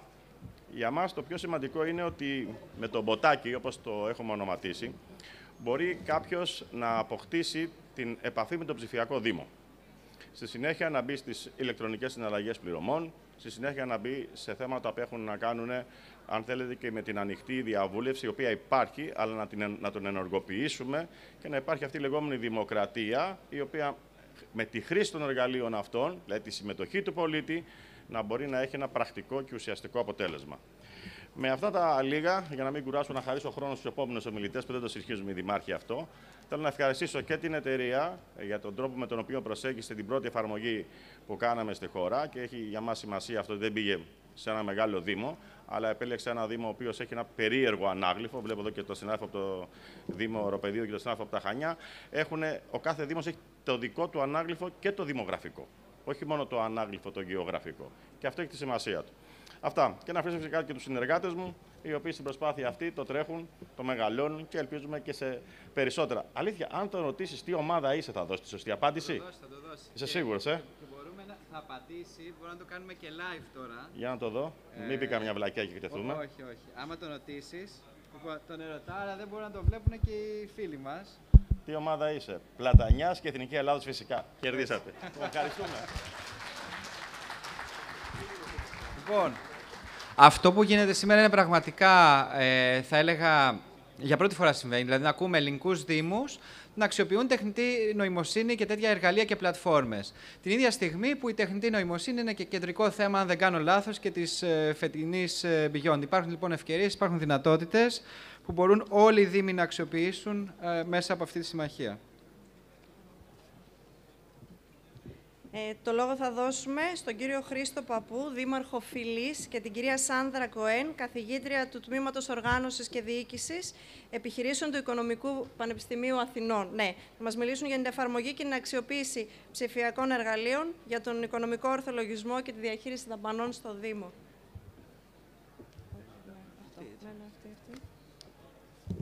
Ε, ίσως παρατηρήσατε μία μικρή αλλαγή στο πρόγραμμα. Ζητούμε συγγνώμη γι' αυτό. Απλά υπάρχει μία ομιλία του κυρίου Πέτσα, του αναπληρωτή Υπουργού Εσωτερικών και γι' αυτό κάποιοι δήμαρχοι θα, μας, ε, θα έρθουν λίγο αργότερα. Ευχαριστούμε.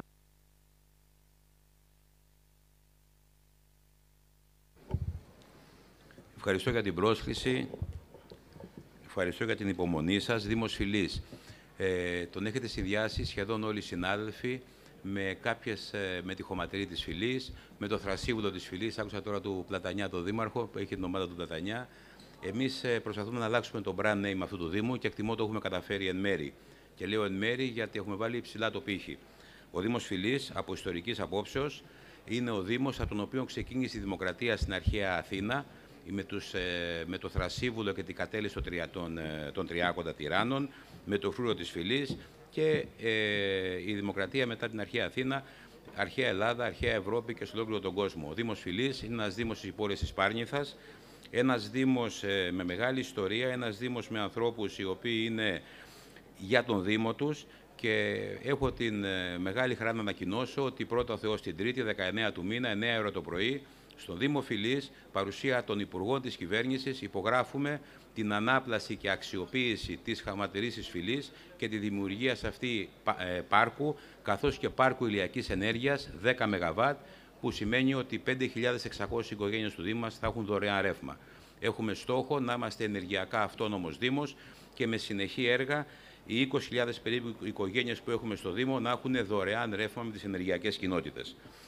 Αυτά σαν μια πρώτη παρουσία του Δήμου Φιλής. Είναι ο 11ο χρόνος Δημαρχίας μου που έχω την ανάγκη των καθηκόντων και είμαι στην ευχάριστη θέση. Βλέπω και το φίλο μου τον Σταύρο Τολιάπη, συνεργάτη από το 2007 που ξεκίνησα, μαζί ξεκινήσαμε να κάνουμε μια πρωτοποριακή εκτιμό συνεργασίας σαν Δήμος με το Οικονομικό Πανεπιστήμιο Αθηνών, βλέπω και την κυρία καθηγήτρια, την κυρία Κοέν, και την εταιρεία Αναβάθμιση, ώστε να εφαρμόσουμε το λογιστικό πλαίσιο στο Δήμο μας ε, που χρησιμοποιούν οι φορείς γενικής κυβέρνησης.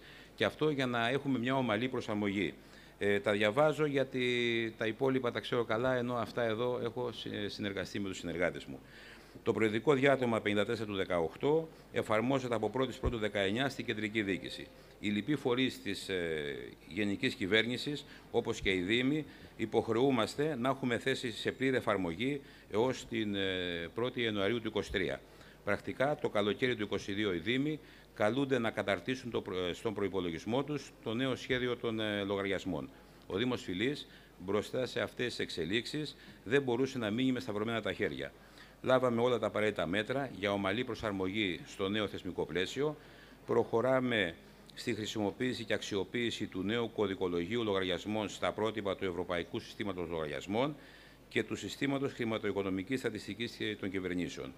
Αποτυπώνουμε και παρουσιάζουμε με κοινό ενιαίο τρόπο με την κεντρική δίκηση όλα τα χρηματοοικονομικά δεδομένα του Δήμου. Εφαρμόζουμε και αξιοποιούμε τα διεθνή και ευρωπαϊκά λογιστικά πρότυπα του δημοσίου τομέα. Η εφαρμογή του νέου εναρμονισμένου συστήματος λογιστικής δημοσίου τομέα θα συμβάλλει στην επίτευξη στόχων όπως η ενίσχυση της πληροφόρησης, η διαφάνεια, η λογοδοσία, η συγκροσιμότητα των οικονομικών καταστάσεων. Μπορεί να οδηγήσει στην ουσιαστική κοστολόγηση καθώς και στη βελτίωση της αποδοτικότητας και της αποτελεσματικότητας του δημοσίου ελέγχου. Είναι, εκτιμούμε, μια πρώτη τάξη ευκαιρία για την τοπική αυτοδιοίκηση να διαμορφώσει μια σύγχρονη στρατηγική προς μια έξυπνη αυτοδιοίκηση μέρος της οποίας είναι και εφαρμογή του νέου λογιστικού πλαισίου, καθώς και ένα αντίστοιχο επιχειρησιακό σχέδιο υλοποίησης. Απαραίτητη προπόθεση είναι η γενναία επένδυση για το ψηφιακό μετασχηματισμό, για σύγχρονες υποδομές, δίκτυα, υπολογιστική μονάδα, σύγχρονα πληροφοριακά συστήματα. Ο προγραμματισμός και η δέσμευση πόρων για εκπαίδευση του προσωπικού των ΟΤΑ και για παροχή υψηλού επίπεδου επιστημονικών και συμβουλευτικών υπηρεσιών. Η σύσταση επιτελείου επιστημόνων, επαγγελματιών ικανού να χειρίζεται έγκαιρα και με επιτυχία όλα τα ζητήματα. Η επιτυχής διάχυση της φιλοσοφίας του νέου συστήματος στο δημόσιο τομέα, νέα προσέγγιση, κουλτούρα με νέα εργαλεία και συνεργασίες. Στόχοι που συμβάλλουν στην επίτευξη της ατζέντας του 2030 του ΟΗΕ, του Οργανισμού Ηνωμένων Εθνών, για την βιώσιμη ανάπτυξη. Σας ευχαριστώ πολύ κύριε Λιάπη, ευχαριστώ πολύ κύριε Πολύδωρα, ευχαριστώ πολύ φίλε μου Γιώργο και λέω φίλε μου Γιώργο γιατί είναι ο μικρός παρέας από τους συνεργάτες μου και ο Σταύρος ο Λιάπης ο μεγάλος παρέας για την πρόσκληση και εύχομαι επιτυχία. Επιτυχία στις ε, προσπάθειες που θα κάνετε και ο Δήμος Φιλής πάντα πρωτοπόρος και άλλο καινούργιο σύστημα να έχετε, το βάζουμε πρώτη γραμμή. Να είστε καλά, καλή συνέχεια. Ευχαριστώ πολύ.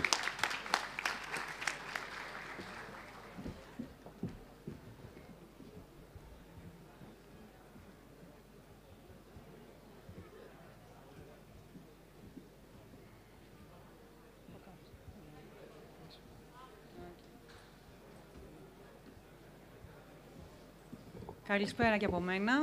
Χαίρομαι πάρα πολύ που είμαι εδώ σήμερα. Ε, όπως ήδη αναφέρθηκε, ονομάζομαι Σάντρα Κοέν, είμαι καθηγήτρια λογιστική στο Οικονομικό Πανεπιστήμιο Αθηνών και θα ήθελα λίγο να σας δώσω τη γενική ιδέα για το ΔΕΛΤΑ 54. Με μεγάλο ενδιαφέρον άκουσα για τις καινοτομικές εφαρμογές που φέρουν τους Δήμους Ελλάδας πολύ κοντά στο διεθνές γίγνεσθε Άρα για να δούμε και πού βρίσκεται το διεθνές γίγνεσθε σε όρους λογιστικής δημοσίου τομέα. Σε μια πρόσφατη λοιπόν μελέτη που δημοσιεύτηκε το 2021 από το IFAC, Βλέπουμε εδώ στο χάρτη ότι σχεδόν όλη η Φίλιος πηγαίνει προς accrual accounting, τη λογιστική του δεδουλευμένου. Ενώ υπάρχουν και αρκετές χώρες που οδεύουν προς τα εκεί, έχοντας αυτή τη στιγμή ένα ενδιάμεσο στάδιο, όπως είναι το modified. Βλέπουμε λοιπόν ότι το μέλλον, το άμεσο μέλλον, μιλάει για λογιστική δεδουλευμένου σε όλους τους φορείς του δημοσίου και μάλιστα με πρότυπα που όπως βλέπουμε στο κάτω μέρος της διαφάνειας, δεν φαίνεται πολύ καλά, βασίζονται στα διεθνή λογιστικά πρότυπα δημοσίου τομέα. Σε αυτό λοιπόν το διεθνές γίγνεσθε για να δούμε πού βρίσκεται η Ελλάδα και πού βρίσκεται η Ευρώπη. Η Ελλάδα αυτή τη στιγμή έχει για το δημόσιο τομέα μια σειρά από κλαδικά λογιστικά σχέδια, τα οποία έχουν αναπτυχθεί εδώ και αρκετά χρόνια, έχουν διαφορετικά σχέδια λογαριασμών και βασίζονται κατά κύριο λόγο στο ελληνικό γενικό λογιστικό σχέδιο, που όπως όλοι ξέρετε, από το 2015 έχει αντικατασταθεί από τα ελληνικά λογιστικά πρότυπα. Άρα θα μπορούσε κάποιος να πει ότι η λογιστική για το δημόσιο έχει μείνει λίγο πίσω στη χώρα μας. Τι συμβαίνει όμως στην Ευρώπη; Στην Ευρώπη έχουμε κάποιες τάσεις που συνήθως αφορούν τα διεθνή λογιστικά πρότυπα δημοσίου τομέα, τα ύψας, την προσπάθεια που γίνεται σε ευρωπαϊκό επίπεδο για την εναρμόνιση των λογιστικών προτύπων όλων των κρατών, των κρατών μελών της Ευρωπαϊκής Ένωσης από το 12, τα έψας, και έχουμε και μία τάση που αφορά το Διεθνές Σύστημα Λογαριασμών, τα ΕΖΑ 2010 και τα GFSM, πώς θα γίνεται δηλαδή παρουσία στους εθνικούς λογαριασμούς. Θα έλεγε κανείς ότι οι Δήμοι στην Ελλάδα βρίσκονται σε ένα καλό στάδιο, κοιτώντας ε, την Ευρώπη. Μια πρόσφατη λοιπόν μελέτη από την BWC το 2020 είπε ότι η οριμότητα στην Ελλάδα, στη γενική κυβέρνηση είναι γύρω στο 16%, βάζοντας, το έχουμε στο πλαίσιο, τους ΟΤΑ στην Ελλάδα στο 68%. Και κοιτώντας τα δικά μας, μια μελέτη που έκανε ο ΙΟΒΕ το 2017 έδειξε ότι από τους φορείς του δημοσίου τομέα οι ΟΤΑ είναι οι πιο συνεπείς, δημοσιεύουν και παρουσιάζουν τις λογιστικές τους καταστάσεις. Σε αυτό λοιπόν το πλαίσιο, το διεθνές πλαίσιο, το ευρωπαϊκό πλαίσιο και το ελληνικό γίγνεσθε, έχουμε το ΔΕΛΤΑ 54, το οποίο δημοσιεύτηκε το καλοκαίρι του 2018, έχουν ήδη περάσει τρία χρόνια. Τα βασικά του χαρακτηριστικά είναι ότι μας βάζει στο διεθνές κάδρο, βασίζεται στα διεθνή λογιστικά πρότυπα δημοσίου τομέα στα ύψας, είναι συμβατό με το σχέδιο λογαριασμού ΝΕΖΑ 2010, προτείνει και άλλες ταξινομήσεις πέρα από τις οικονομικές και ουσιαστικά έρχεται να αντικαταστήσει την πασπερμία των προεδρικών διαταγμάτων που υπήρχαν, λέγοντας μάλιστα ότι με μια απόφαση που βγήκε πέρσι, ότι η ισχύ των κλαδικών είναι μέχρι το τέλος του 2022. Αυτό λοιπόν το νέο προεδρικό διάταγμα φέρνει κάποιες κοινοτομίες. Έχουμε παράλληλη, λογαριασ... παράλληλη λειτουργία προϋπολογισμού και λογιστικής, όχι όμως σε διαφορετικό σύστημα, όχι στην ομάδα 0 πλέον. Έχουμε ίδιο σχέδιο λογαριασμών για όλους τους φορείς γενικής κυβέρνησης. Έχουμε νέες ομάδες λογαριασμών, καμιά σχέση η οργάνωση με αυτή που έχουμε συνηθίσει τόσα χρόνια. Νέες λογιστικές καταστάσεις, πέρα από τον ισολογισμό και την κατάσταση αποτελεσμάτων, μιλάμε για κατάσταση ταμιακών ροών και μεταβολής καθαρής θέσης.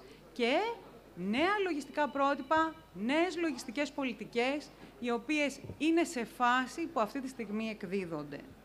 Ε, έχει μάλιστα δημοσιευθεί πέρσι το καλοκαίρι η λογιστική για την πρώτη εφαρμογή του 54.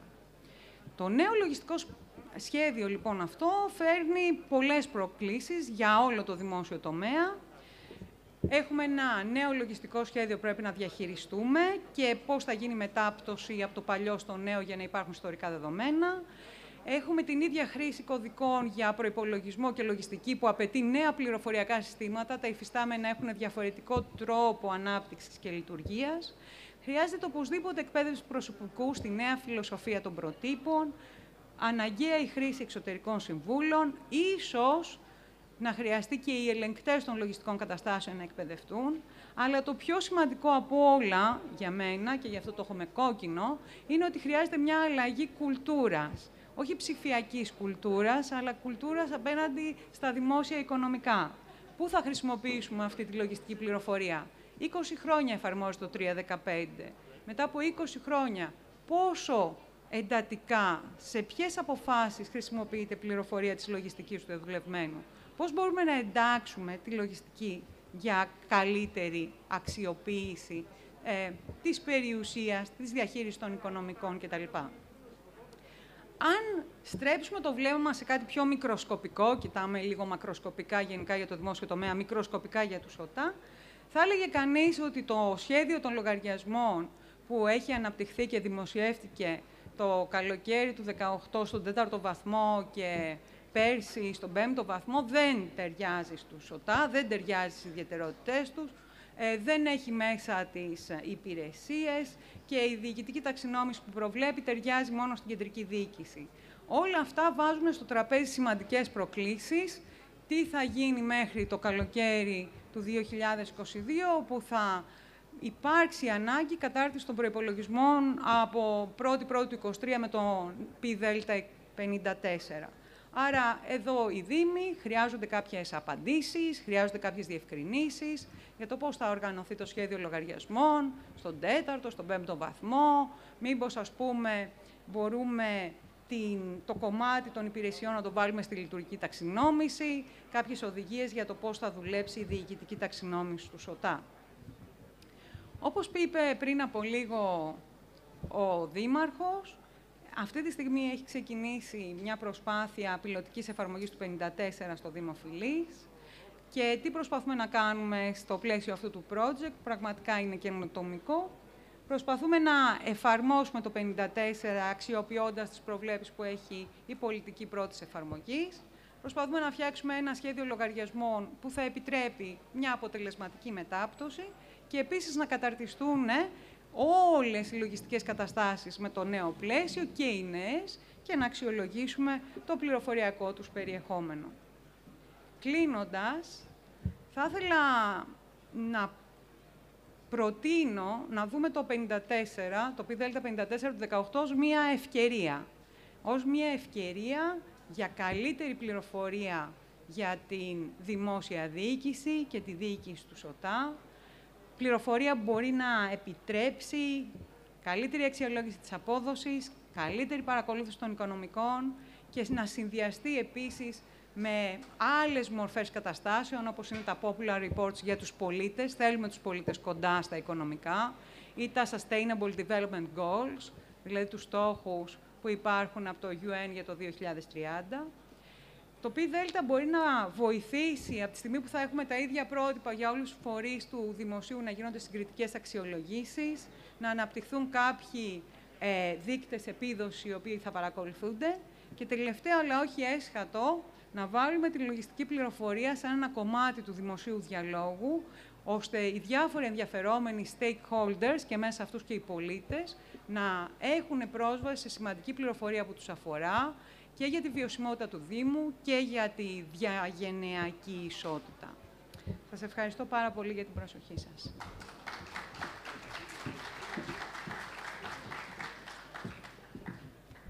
Ευχαριστούμε πολύ την κυρία Κοέν. Ε, το λόγο θα πάρει ο κύριος Αθανάσιος Μασλαρινός, Δήμαρχος Βυσαλτίας, ο οποίος θα μας μιλήσει για τις δράσεις ψηφιακού μετασχηματισμού και έξυπνων πόνων στο Δήμο Βυσαλτίας.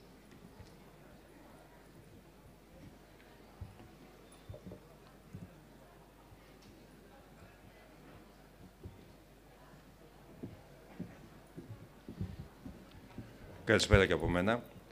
Αρχικά θα ήθελα να ευχαριστήσω για την πρόσκληση στην σημερινή εκδήλωση για τη Συμμαχία στις Έξυπνες Πόλεις. Κυρίες και κύριοι, αγαπητοί συνάδελφοι στην τοπική αυτοδιοίκηση, προσωπικά χαίρομαι όλο αυτό που βιώνουμε αυτές τις ε, μέρες με το συνέδριο διαζώσεις μετά από τόσο εγκλισμό. Χαιρετίζω αυτή την πρωτοβουλία δεκεκριμένων εταιρεών στην Ελλάδα. Έχουμε ως Έλληνες γενικά την ανάγκη να συνεργαζόμαστε. Χρειάζεται να κατακτήσουμε ένα καλύτερο επίπεδο συνεργασίας.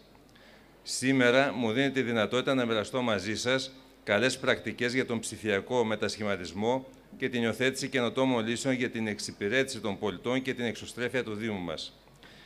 Για ακόμη μία φορά φάνηκε ότι μέσα από τις δύσκολες καταστάσεις προκύπτουν και νέες ευκαιρίες. Η περίοδος της πανδημίας ήταν μία ευκαιρία για τον Δήμο μας, το Δήμο Βυσσαλτίας, να αναγνωρίσει τις ανάγκες που υπάρχουν και να υιοθετήσει καινοτόμα ψηφιακά εργαλεία για την άμεση εξυπηρέτηση των πολιτών. Θα αναφερθώ εν συντομία στα παρακάτω, τα οποία έχουμε υλοποιήσει στη συνεργασία με την ομάδα της Crowd Policy, που είναι και μέλος της Συμμαχίας για τις Έξυπνες Πόλεις. στη νέα σύγχρονη διαδικτυακή πύλη του Δήμου Βυσσαλτίας, όπου οι πολίτες μπορούν να έχουν άμεση και εύκολη πρόσβαση στις πληροφορίες που τους ενδιαφέρουν. Στο κέντρο υπηρεσιών για την απομακρυσμένη ψηφιακή διεκπαιρέωση των ετοιμάτων τους με προσωποποιημένη εξυπηρέτηση μέσω της στηρίδας του πολίτη. Στη συμμετοχική πλατφόρμα οργανωμένης διαβούλευσης, όπου οι πολίτες μπορούν να συμμετέχουν ενεργά στις δημόσιες διαβουλεύσεις για διάφορα έργα και δράσεις του Δήμου, υποβάλλοντας τα σχόλια και τις προτάσεις τους. Στην πλατφόρμα καταγραφής ιδεών, όπου οι πολίτες μπορούν άμεσα και εύκολα να καταθέσουν τις ιδέες τους στο Δήμο και στις τοπικές κοινότητες. Στην πλατφόρμα συμμετοχικού προϋπολογισμού, βασικός στόχος της οποίας είναι η διαφάνεια προς τους πολίτες, καθώς χρησιμοποιείται ως απολογιστικό εργαλείο παρουσίασης των εσόδων και των εξόδων του Δήμου. Τέλος, στον ψηφιακό βοηθό του πολίτη, το Chatbox, για άμεση ενημέρωση των δημοτών και επισκεπτών με παροχή πλήθους πληροφοριών για το Δήμο μας, που λειτουργεί μέσω Facebook Messenger, χωρίς την εγκατάσταση κάποιου ειδικού προγράμματος. Όλα τα παραπάνω αποτελούν και ένα νέο διάβλο επικοινωνίας των δημοτών με το Δήμο, δίνοντας τη δυνατότητα αφενός στους δημότες να καταγγείλουν καθημερινά προβλήματα και βλάβες με έναν πολύ άμεσο και απλό τρόπο, και αφετέρου στο Δήμο να αφογκραστεί καλύτερα τα προβλήματα της καθημερινότητας που αντιμετωπίζουν οι δημότες για να προχωρήσει σε έναν πιο στοχευμένο και αποτελεσματικό σχεδιασμό των δράσεών του. Είναι ένα πρώτο βήμα για τη δημιουργία ενός ανοιχτού συμμετοχικού Δήμου και έξυπνων πολιτών, δίνοντας το έναυσμα στους πολίτες να συμμετέχουν ενεργά και να επηρεάζουν τη λήψη αποφάσεων. Επιπλέον, είναι ένα σημαντικό εργαλείο για την καλύτερη οργάνωση των τμήματων και υπηρεσιών του Δήμου, καθώς μέσω της πλατφόρμας ηλεκτρονικών ετοιμάτων παράγονται στατιστικά στοιχεία για όλα τα αιτήματα που υποβάλλονται, τον χρόνο απόκρισης και διεκπαιρέωσης τους από τους αρμόδιους υπαλλήλους, Βάσει αυτών των στοιχείων καταδεικνύονται αδυναμίες και ελλείψεις στο προσωπικό, αλλά και διαδικασίες οι οποίες χρήζουν βελτίωσης. Κλείνοντας, θα ήθελα να ευχαριστήσω τους συνεργάτες μου στο Δήμο και σε όλη αυτή την πορεία την Ελληνική Εταιρεία Καινοτομίας και Τεχνολογίας Crowd Policy, με την οποία μαζί καταφέραμε να υλοποιήσουμε αυτή τη νέα μας ψηφιακή εικόνα προς όφελος των πολιτών μας. Θα συνεχίσουμε και με άλλες παρεμβάσεις και θα σας κρατάμε όλους ενήμερους. Είναι σημαντικό Δήμοι, εταιρείες και πολίτες να έχουν κανάλια και δυνατότητες συνεργασίας, ανταλλαγής γνώσης και καλών πρακτικών. Εύχομαι η συμμαχία αυτή να λειτουργήσει σε αυτή την κατεύθυνση ακόμα πιο πάνω. Σας ευχαριστώ πολύ.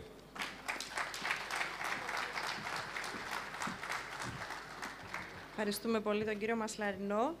Παρακαλούμε πολύ τον κύριο Ιωάννη Στεφανάκη, Δήμαρχο Οροπεδίου Λασιθίου, να μας ε, μιλήσει για τις καλές πρακτικές ψηφιακού μετασχηματισμού.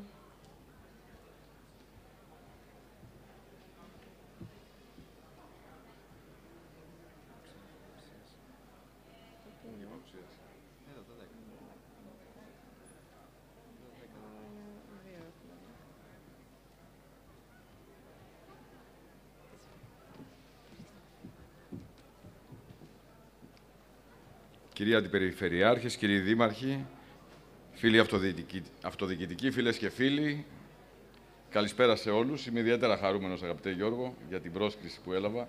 Κυρίως γιατί έβγαλα τη μάσκα μου σαν ομιλητής, οπότε γι' αυτό τον λόγο θα έλεγα.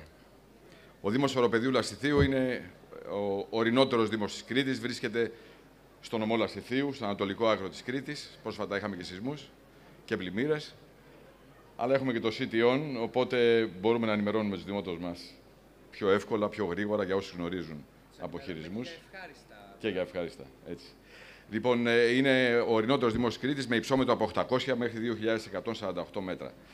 Ο Δήμος Οροπεδίου Λαστιθίου έχει το εξής χαρακτηριστικό: έχει πολύ έντονο πρωτογενές ε, στοιχείο στα οικονομικά του, δηλαδή έχει πάρα πολύ μεγάλο κομμάτι ε, κτηνοτροφικό και αγροτικό και έχει και πάρα πολύ τουρισμό. Έχει πάρα πολύ τουρισμό γιατί στο Δίο μας βρίσκεται το μυθολογικό σπήλαιο της γέννησης του Δία, το δικτύο άντρων, που κάθε χρόνο το υποδεχόμαστε εκατοντάδες χιλιάδες τουρίστες. Ζήτημα για μας ήταν η διασύνδεση. Πώς θα διασυνδέσουμε το πρωτογενή τομέα, δηλαδή τους καλλιεργητές και τους κτηνοτρόφους, με τον τουρισμό. Ευχαριστώ, αγαπητέ Γιώργο. Θα είμαι πολύ σύντομος, πιο σύντομος και από το Μαλανδράκι που μίλησε πριν. Λοιπόν, ε, δημιουργήσαμε λοιπόν την πλατφόρμα Αγρολασίθη. Η πλατφόρμα Αγρολασίθη στόχο έχει ο κάθε παραγωγός να αναρτά δωρεάν τα προϊόντα του, να βάζει τις τιμές, περιγραφές, τις διευθύνσεις του και να μπορεί α, μέσα από μια πολύ απλή, ένα απλό interface, όπως λένε οι πληροφορικάροι, α, ο πελάτης, ο επισκέπτης περιοχής να παραγγέλνει τα προϊόντα και να τα λαμβάνει είτε επιτόπου κατά την επίσκεψή του, είτε να το αποστέλουμε με μια courier στο σπίτι του. Αυτό γίνεται δωρεάν και είναι η πρώτη φορά που δημιουργείται μια τέτοια πλατφόρμα για τους παραγωγούς α, από ένα Δήμο. Παράλληλα, ο Δήμος, στο κομμάτι της προώθησης των προϊόντων και της διασύνδεσης με τον α, τουρισμό, έχει αναλάβει και το κομμάτι της εξωστρέφειας και της εκπαίδευσης σε συνεργασία με την Crowdwood Policy και τον φίλο Γιώργο α, για το κομμάτι της εκπαίδευσης των παραγωγών, ώστε να μπορούν εύκολα να αναρτούν τα προϊόντα, τις τιμές και να μπορεί ε, αυτή η διαδικασία να λειτουργεί προς όφελος της τοπικής οικονομίας. Στη συνέχεια, ο Δήμος εκμεταλλεύτηκε την εφαρμογή το City On, προκειμένου να μπορούμε να εύκολα να επικοινωνούμε με τους δημότες μας, είτε για ευχάριστες ειδήσεις, είτε για έκτακτα γεγονότα α, που συμβαίνουν τακτικά. Ε, δεν θα πάρω πολύ από το χρόνο σας. Ο, δεν ξέρω ο Μαλανδράκης, ο Δήμαρχος Πλατανιά, ο συνάδελφος αν είναι εδώ, ήθελα να το ρωτήσω αν η εφαρμογή, αν βάλουμε στην εφαρμογή σου ποιος θα βγει με το Πασόκ τώρα πρόεδρος, θα απαντήσεις σωστά; Μπορεί να είναι και εδώ υποψήφιο. Λοιπόν, ε, θέλω, να, θέλω να, να τονίσω κάτι πολύ σημαντικό μέσα από τη συνεργασία που έχουμε με την Crowd Policy και προσωπικά με τον Γιώργο τον Καραμανόλη. Χαίρομαι πάρα πολύ που τέτοιες εφαρμογές γίνονται από νέα παιδιά, από ελληνικά χέρια και από κόσμο κατηρτισμένο από επιστήμονες οι οποίοι παρέμειναν στην Ελλάδα. Η Ελλάδα δυστυχώς χάνει τα παιδιά της. Έτσι. Είναι πολύ σημαντικό ότι οι Έλληνες επιχειρούν, οι Δήμοι η τοπική αυτοδιοίκηση εμπιστεύεται τα ελληνικά χέρια, τα νέα παιδιά, τους επιστήμονέ μας και θα συνεχίσουμε να το κάνουμε. Στερμά συγχαρητήρια για αυτό που κάνετε και κλείνοντας στο μυθολογικό σπήλαιο που βρίσκεται στο δικτύο Άντρο στο Ψυχρό, θα πούμε. Ε, εκεί, πέρα από τη γέννηση τη μυθολογική του Δία, εκεί εμφανίστηκε για πρώτη φορά η Ευρώπη που την έκλεψε ο Δίας μεταμορφωμένος σε Ταύρο, αυτή η ιστορία που μαθαίναμε μικρά παιδιά κτλ είναι η πρώτη εμφάνιση της Ευρώπης που από εκεί πήρε και το όνομά της η Ήπειρος, η Ευρώπη. Άρα είναι το ευρωπαϊκό ιδεώδες, το ευρωπαϊκό όραμα, η δημοκρατία. Και όταν η τεχνολογία υπηρετεί τον, τον, τον πολίτη και όχι ο πολίτης στην τεχνολογία, τότε έχουμε δημοκρατία. Και η αγωνία όλων των ερετών, παρακολουθήσαμε πολύ μεγάλο ενδιαφέρον τους προηγούμενους ομιλητές και τους καθηγητές και τους ερετού. Η αγωνία μας όλων, αλλά και των παιδιών που δημιουργούν, είναι να παρέχουμε μέσα από την σύγχρονη τεχνολογία, δημοκρατία για τους πολίτες μας. To be continue, λοιπόν, με τους ανεμόμυλους και το crowdfunding, το οποίο θα τα ανακοινώσουμε στο μέλλον. Πρώτη ανακοίνωση εδώ, στο... Έτσι. Λοιπόν, ευχαριστώ πάρα πολύ.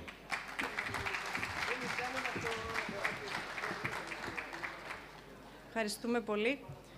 Ε, θα μείνουμε στο αγαπημένο μας νησί. Παρακαλούμε πολύ από το Δήμο Χανίων ε, να έρθει μαζί μας ο κύριος Αναστάσιος Αλόγλου, Αντιδήμαρχος Χανίων, να μας μιλήσει για τις λύσεις ψηφιακού μετασχηματισμού στο Δήμο Χανίων.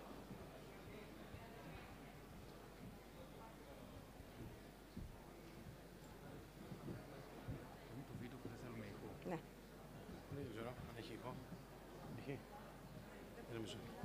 Ωραία. Καλησπέρα. Να ευχαριστήσω όλους σας που μου δώσατε τη δυνατότητα να έχω βήμα και να μιλήσω για μια καλή πρακτική του Δήμου Χανίων που αφορά την οικονομική υπηρεσία. Να παίξω λίγο και με τα ερωτήματα του Δημάρχου Ροπεδίου και του Πλατανιά. Δεν απαντά ευχάριστες ερωτήσεις, αν ποιος θα είναι ο νέος πρόεδρος του ΠΑΣΟΚ ή αν, ε, πώς το πάμε, ποια, τι ομάδα είναι, Γιάννη, τι ομάδα είναι κάποιος. Δυστυχώς απαντάει στο αν χρωστάτε στο Δήμο ή όχι. Και αυτό δεν είναι ένα ευχάριστο ερώτημα, αλλά κάποια στιγμή πρέπει ως Δημότης να το κάνετε. Πρωτού ξεκινήσω αυτό, όταν με κάλεσαν τα παιδιά και με, μου είπαν να πάρω θέση και να παρουσιάσω το Easy Pay της ε, OTS, αναρωτήθηκα τι είναι αυτό που θέλετε να ακούσετε όλοι εσείς. Σίγουρα όχι πώς λειτουργεί το Easy Pay, αυτό θα το κάνουν άριστα οι συνεργάτες της OTS ε, και θα σας το παρουσιάσουν πολύ καλύτερα από μένα. Σίγουρα αυτό που θα θέλετε να ακούσετε είναι γιατί είναι ανάγκη να προχωρήσετε σε μια τέτοιου είδους πλατφόρμα και τι εξυπηρετεί. Μιλάω για το Δήμο Χανίων, έναν από τους μεγαλύτερους δήμους της Ελλάδας, που όταν παραλάβαμε το Σεπτέμβριο του 19, δεν είχε καμία ηλεκτρονική υπηρεσία. Μονάχα μέσω email έδινε δημοτική ενημερότητα που από το 2010 μέχρι τον Αύγουστο του 2019 είχε δώσει 30 όλες και όλες. Μιλάμε λοιπόν για έναν Δήμο που ενώ είναι τουριστικός, ενώ δέχεται πάρα πολλούς Έλληνες κάθε χρόνο, ενώ δέχεται πάρα πολλούς ξένους κάθε χρόνο, θα έπρεπε για να τους εξυπηρετήσει να τους δεχτεί στις υπηρεσίες του και στα γραφεία των υπαλλήλων. Αυτό ήταν ένα όραμα δικό μας όταν αναλάβαμε και ένα όραμα για να το παραδώσουμε στους επόμενους ψηφιακά μετασχηματισμένο. Δεν θα, σας παρα... Δεν θα σας πω την αναγκαιότητα του να είσαι ψηφιακά μετασχηματισμένος, θα σας δώσω να καταλάβετε γιατί πρέπει να προχωρήσουμε μέσα από παραδείγματα και επιτρέψτε μου να σας πω δύο παραδείγματα τα οποία έζησα εγώ ως ε, αντιδήμαρχος οικονομικών τις πρώτες μέρες της θητείας μου. Το πρώτο είχε να κάνει, ήταν Σεπτέμβρης, δύο-τρει-τέσσερι μέρες από τότε που ανέλαβαμε, όταν κατά τις 2.30 ώρα το μεσημέρι με σταματάει ένας τουρίστας στο, στα γραφεία κάτω με μια κλίση του τμήματος ελέγχου και μου ζήτησε να πάει να πληρώσει την κλίση αυτή. Του είπα δυστυχώς ε, έχει κλείσει το, το, ταμείο και θα πρέπει να έρθετε αύριο για να πληρώσετε την κλίση. Μου είπε ότι φεύγω σήμερα το απόγευμα. Και του, τον κοίταξα αμήχανος, δεν ήξερα, δεν μπορούσα να του δώσω μια λύση για το πώς θα πληρώσει αυτό που του είχε βεβαιωθεί. Ντράπηκα, και του είπα να μου δώσει το χαρτάκι, το βάλα από τα τσέπη μου τα λεφτά, το πλήρωσα εγώ για αυτόν. Το επόμενο παράδειγμα ήταν όταν μετά από λίγο καιρό αρχίσαμε να ενημερώνουμε τους δημότες μας για οφειλές τους προς το Δήμο Χανίων. Και ένα μαζικό ρεύμα δημοτών συνειδητοποίησα μέσα από αυτούς ότι ποτέ δεν είχε ενημερωθεί για βεβαιωμένες οφειλές τους προς το Δήμο Χανίων. Και το ερώτημα όλων ήταν, μα δεν το γνωρίζω, δεν ξέρω ότι είχα αυτά τα χρέη. Γιατί σας λέω αυτά τα δύο παραδείγματα; Γιατί αυτό που θέλω να σας μεταφέρω σε εσάς και το λέω και σαν οικονομολόγος και σαν υπάλληλος της ΑΔΕ, δύο είναι τα βασικά πράγματα που πρέπει κάποιος να σχηματισμού. Το ένα είναι να ανοίξει τις υπηρεσίες του, όχι το 8ωρο λειτουργίας των, των υπηρεσιών μας από τις 8 η ώρα το πρωί μέχρι τις 2 η ώρα το μεσημέρι, αλλά όλες τις ώρες της ημέρας, 24 ώρες το 24ωρο, 7 μέρες της εβδομάδας. Και αυτό πραγματικά συμβαίνει μέσα από πλατφόρμες όπως είναι το EasyPay, το οποίο εκπροσωπείται, δίνεται μέσα από την OTS. Ε, το δεύτερο κομμάτι, το οποίο πρέπει να αντιμετωπίσουμε μέσα από το ψηφιακό μετασχηματισμό, τουλάχιστον ως προς το οικονομικό αντικείμενο, είναι η επίδοση, είναι η ενημέρωση των δημοτών. Καλό είναι το να στέλνουμε επιστολές ή να θυροκολούμε αν δεν ε, βρίσκουμε τους αποδέκτες. Τι πιο εύκολο όμως από όλους το να μπούμε μέσα σε μια πλατφόρμα το οποίο θα μας ενημερώνει άμεσα και θα μας απαντάει στο ερώτημα αν χρωστάμε ή όχι στον ε, Δήμο. Αυτό τρέξαμε λοιπόν και αυτό που έπρεπε άμεσα να κάνουμε ήταν να λειτουργήσουμε αυτή την πλατφόρμα. Ποια είναι τα ωφέλη της πλατφόρμας, προσωπημένη πληροφόρηση. Δεν είναι μια απλή πλατφόρμα μέσα από την οποία πληρώνουμε. Δεν το έχουμε ανάγκη αυτό. Αυτό το δίνεται από πάρα πολλούς. Είναι μια πλατφόρμα η οποία μας παρέχει άμεσα τη δυνατότητα να ενημερωθούμε για το τι χρωστάμε στο Δήμο Χανίων. Μας παρέχει άμεσα τη δυνατότητα μέσα από τον δικό μας υπολογιστή στο σπίτι μας, οποιαδήποτε ώρα της ημέρας, οποιαδήποτε μέρα της εβδομάδας, να μπορούμε να μπούμε μέσω κωδικούς τάξης και ένα ασφαλές περιβάλλον και να δούμε τι χρωστάμε και τι θέλουμε να πληρώσουμε. Από μια βεβαιωμένη οφειλή, μια αβεβαίωτη οφειλή, μια αρρύθμιση, εύκολα σε ένα ασφαλές τραπεζικό περιβάλλον. Εσείς διαλέγετε τον πάροχο τον οποίο θέλετε να έχετε, να προχωρήσετε στην πληρωμή και την εξόφληση όχι μόνο, αλλά να γνωρίζετε, και αυτό είναι το σημαντικότερο, τι χρωστάτε, τι μπορούμε να κερδίσουμε, πού μπορούμε να φτάσουμε. Αυτό που κερδίζουμε είναι ότι πλέον το δεν γνωρίζω είναι κάτι το οποίο δεν μπορεί να ισχυριστεί ένας δημότης. Το γνωρίζει από την αρχή της γέννησή του. Οπότε με έναν τρόπο επικοινωνιακό το κάνει το TaxNet εύκολα. Αν σκεφτείτε κάθε Σεπτέμβρη, τι λέει, αναρτήθηκαν στον ιστόχωρο της ΑΔΕ και στο TaxNet το, οι οφειλές μας ως προς τον έμφυα ή τις φορολογικές μας οφειλές. Δεν σας έκαναν κάποια ειδική επίδοση μέσα από ένα ε, έγγραφο ή ένα email, απλά το ανέρτησαν. Αυτό λοιπόν πρέπει να κάνουμε και εμείς οι Δήμοι. Τι να κάνουμε, απλά να αναρτήσουμε σε μια πλατφόρμα και να τους δώσουμε τη δυνατότητα ενημέρωσης. Τέλειωσε λοιπόν η ιστορία περί μη επίδοσης ή μη παραβλαβή σημειωμάτων αυτόματα άμεσα ενημερωνόμαστε γι' αυτό. Το δεύτερο κομμάτι είναι μας αρκεί αυτό; Όχι, δεν μας αρκεί. Όλοι εδώ πέρα αυτοδιοικητικοί ένα παράπονο έχετε και το εκφράσατε μέσα και στους υπουργούς. Δεν έχουμε κόσμο. Δεν πρόκειται να κερδίσουμε κόσμο. Ο ΑΣΕΠ έχει συγκεκριμένες δυνατότητες κάθε χρόνο να ικανοποιεί και να εκαθαρίζει ως προς τις προσλήψεις. Αν δεν κάνω λάθος, αυτό είναι γύρω στις 2.500 άτομα. Όσα, και να προσ... Όσα από αυτά τα 2.500 άτομα και να έρθουν στους... στην τοπική αυτοδιοίκηση δεν μας λύνουν το πρόβλημα. Το πρόβλημα είναι να καταφέρουμε να με το υπάρχον στελεχωμένο δυναμικό που έχουμε να αντιμετωπίσουμε αυτού του είδους την υποστελέχωση και μέσω από αυτή τη διαδικασία και τις πλατφόρμες μπορούμε να το ε, πετύχουμε αυτό. Ε, τα αποτελέσματα ε, το αποδεικνύουν. Από μηδέν υπηρεσίες του Δήμου Χανίων το Σεπτέμβριο του 19, πλέον όλες οι υπηρεσίες της οικονομικής εξυπηρετούνται ηλεκτρονικά. Από τα 30 αιτήματα που είχαμε τα 10 χρόνια, έχουμε εξυπηρετήσει πάνω από 3.500 αιτήματα τα τελευταία δύο χρόνια πολιτών μας μέσω των πλατφόρμων και των, της δυνατότητας της απομακρυσμένης ε, ενημέρωσης. Πού θέλουμε να φτάσουμε ε, με την OTS. Θέλουμε να φτιάξουμε μια πλατφόρμα η οποία όχι μονάχα θα ενημερώνει για τις οφειλές μας, θα μπορεί να εκδίδει παράβολα, ταφής, ε, τέλεσης ε, γάμου, θα μπορεί να πληρώνεις χρόνο για να έχεις πρόσβαση σε δημοτικούς χώρους άθλησης, θα μπορείς γενικά να έχεις ένα πολυεργαλείο προσωποποιημένης πληροφόρησης. Από τη μεριά μου, ευχαριστώ την OTS, γιατί δεν είμαι και ο πιο εύκολος πελάτης τους. Αρκετές φορές ζητώ πράγματα απαιτητικά προκειμένου να κάνουν τη ζωή και των δημοτών μας του Δήμου Χανίων ευκολότερη και των υπαλλήλων που εκπροσωπώ ευκολότερη. Δεν έχω παράπονο, ανταποκρίνονται άμεσα. Όλο αυτό έρχεται και στους υπολείπους. Εμείς ξέρουμε ποιον θέλουμε για να συνεργαστούμε. Νομίζω ότι και εσείς πρέπει να αναζητήσετε ποιον θέλετε για να συνεργαστείτε και να προχωρήσετε σε έναν ψηφιακό μετασχηματισμό, ο οποίος καλό είναι να δίνει πληροφορίες προς τα έξω, καλό όμως είναι να λύνει και προβλήματα καθημερινότητας των δημοτών και των υπαλλήλων μας και να κάνει τη ζωή όλων πιο εύκολη. Σας ευχαριστώ πάρα πολύ.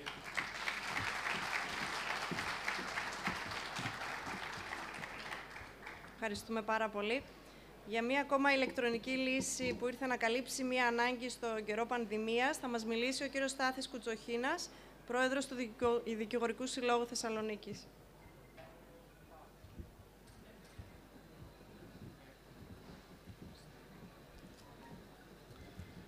Καλησπέρα σε όλους. Σας ευχαριστώ πολύ για την πρόσκληση.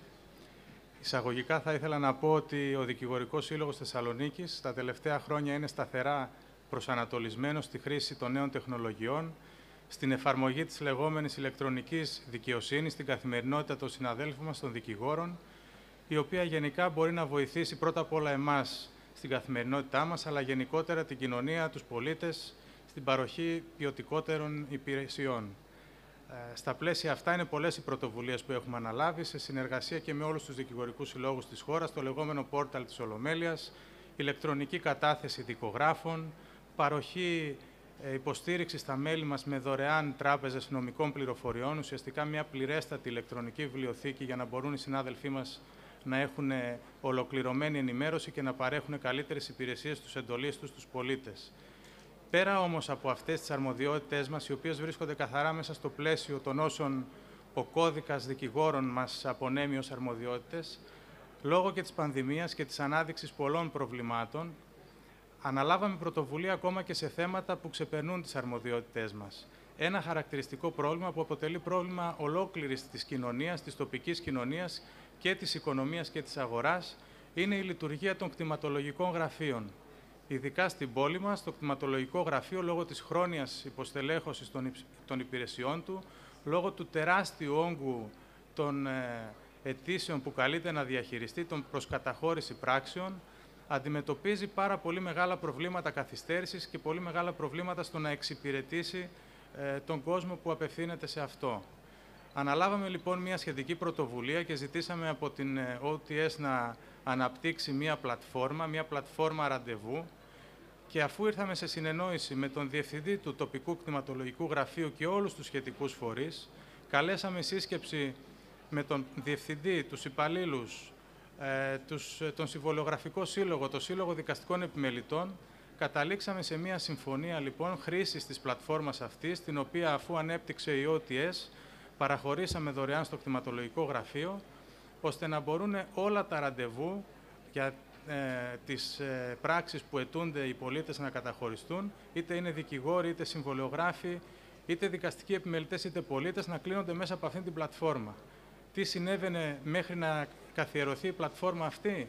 Εκατοντάδες συμπολίτες μας, επαγγελματίες, συνάδελφοί μας δικηγόροι, συμβολιογράφοι κλπ. συγκεντρώνονταν έξω από το κτηματολογικό γραφείο ακόμα και από το ξημέρωμα, ακόμα και από τις 3 η ώρα το πρωί, για να γράψουν το όνομά τους σε μία λίστα. Να αναμένουν μαζί με άλλους εκατοντάδες συμπολίτες να εξυπηρετηθούν και εν τέλει να εξυπηρετείται μόνο ένας μικρός αριθμός από αυτούς. Οι υπόλοιποι να χάνουν άσκοπα όλοι τους την ημέρα και τις περισσότερες μέρες να καλείται η αστυνομία να παρέμβει για να καταστήλει τα επεισόδια που υπήρχαν μεταξύ των όσων ανέμεναν στην ουρά ή μεταξύ των συναλλασσόμενων και των ε, υπαλλήλων του γραφείου. Δεν λύθηκε το πρόβλημα, γιατί το πρόβλημα θα λυθεί όταν το κτηματολογικό γραφείο μπορέσει πλέον να διαχειρίζεται το σύνολο των αιτήσεων άμεσα. Λύθηκε όμως ένα τεράστιο ζήτημα, αυτό της ε, άσκοπης αναμονής, αυτό της, του χάσιματος ενός ε, πολύτιμου χρόνου, όταν πλέον με την πλατφόρμα ο καθένας με αξιοπρεπή τρόπο από το γραφείο του μπορεί να κλείσει το ραντεβού του και να πάει μια συγκεκριμένη ώρα να εξυπηρετηθεί χωρίς να αναμένει ενδεχομένως μία ή και περισσότερες μέρες άσκοπα και σε συνθήκες δύσκολες, γιατί φανταστείτε κάποιον που θα ανέμενε σήμερα ολόκληρη την ημέρα με αυτές τις συνθήκες τις χερικές έξω από το κτηματολογικό γραφείο. Θεωρώ λοιπόν ότι η κίνηση αυτή, η οποία ε, ήρθε από έναν φορέα που δεν είναι αρμόδιος για να επιλύσει το πρόβλημα, σε συνεργασία με μια εταιρεία που έχει την αντίστοιχη τεχνογνωσία, έδωσε μια λύση σε μια, θέλετε, αβελτηρία και ένα πρόβλημα των δημοσίων υπηρεσιών. Βέβαια, για να ολοκληρωθεί αυτή η κίνηση, θα πρέπει να βρει ε, βίκο αότα. Αυτό συμβαίνει όταν υπάρχουν από την άλλη πλευρά και άνθρωποι οι οποίοι αποδέχονται τη χρήση αυτών των ε, υπηρεσιών. Με λίγα λόγια, δεν μπορείς να σώσεις κάποιον που δεν θέλει να σωθεί. Γιατί η, η κίνησή μας αυτή έγινε δεκτή από τη διοίκηση του τοπικού κτηματολογικού γραφείου μέχρι πρόσφατα. Ε, δυστυχώς με μια αλλαγή τώρα στην ηγεσία του κτηματολογικού γραφείου δεν ξέρω αν θα γίνει εφικτό, αν θα καταστεί εφικτό να μπορέσουμε να συνεχίσουμε να την παρέχουμε. Σε κάθε περίπτωση νομίζω ότι αποτελεί μια πολύ καλή πρακτική στην κατεύθυνση της εισαγωγής νέων τεχνολογιών, ακόμα και σε περιπτώσεις όπου αυτή δεν γίνεται από τον αρμόδιο φορέα το δε, η δε πλατφόρμα για το κλείσιμο του ραντεβού μας έχει φανεί εξαιρετικά χρήσιμη, όχι μόνο στην περίπτωση του κτηματολογίου, αλλά και σε άλλες λειτουργίες που την εφαρμόσαμε, όπως για παράδειγμα στη νέα βιβλιοθήκη του Δικηγορικού Συλλόγου, όπου τα ραντεβού για να την επισκεφθούν οι συνάδελφοί μας κλείνονται επίσης μέσα από την αντίστοιχη πλατφόρμα.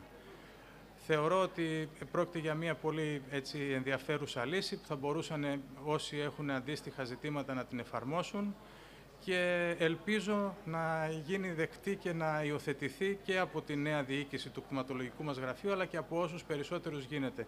Να σας πω χαρακτηριστικά ότι σε άλλες πόλεις, γιατί αυτό το πρόβλημα δεν υπάρχει μόνο στη Θεσσαλονίκη, υπάρχει και σε άλλες πόλεις της χώρας, μαθαίνω ότι εξακολουθούν οι πολίτες, οι δικηγόροι, οι επαγγελματίες να πηγαίνουν ε, από το ξημέρωμα να στείνονται σε μια ουρά χωρίς εν τέλει να γνωρίζουν αν θα καταφέρουν να εξυπηρετηθούν. Αυτά για τη σχετική πλατφόρμα για τα ραντεβού. Θεωρώ ότι είναι πραγματικά πολύ χρήσιμη και σας ευχαριστώ πολύ που την αναπτύξατε για μας και ευχαριστώ πολύ όλους που με ακούσατε.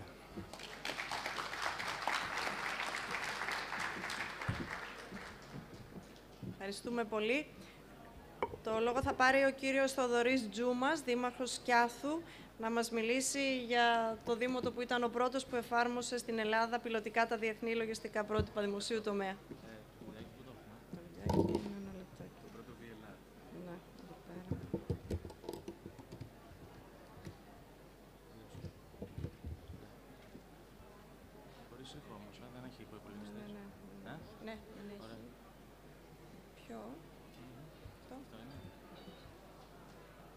Όχι, πίσω. Ε, πρέπει να είναι αυτό εδώ. Να μην βάλουμε ήχο και να βάλουμε ένα pause, pause, pause, pause, pause. Θέλει Ωραία. Όχι, δεν θέλουμε ήχο.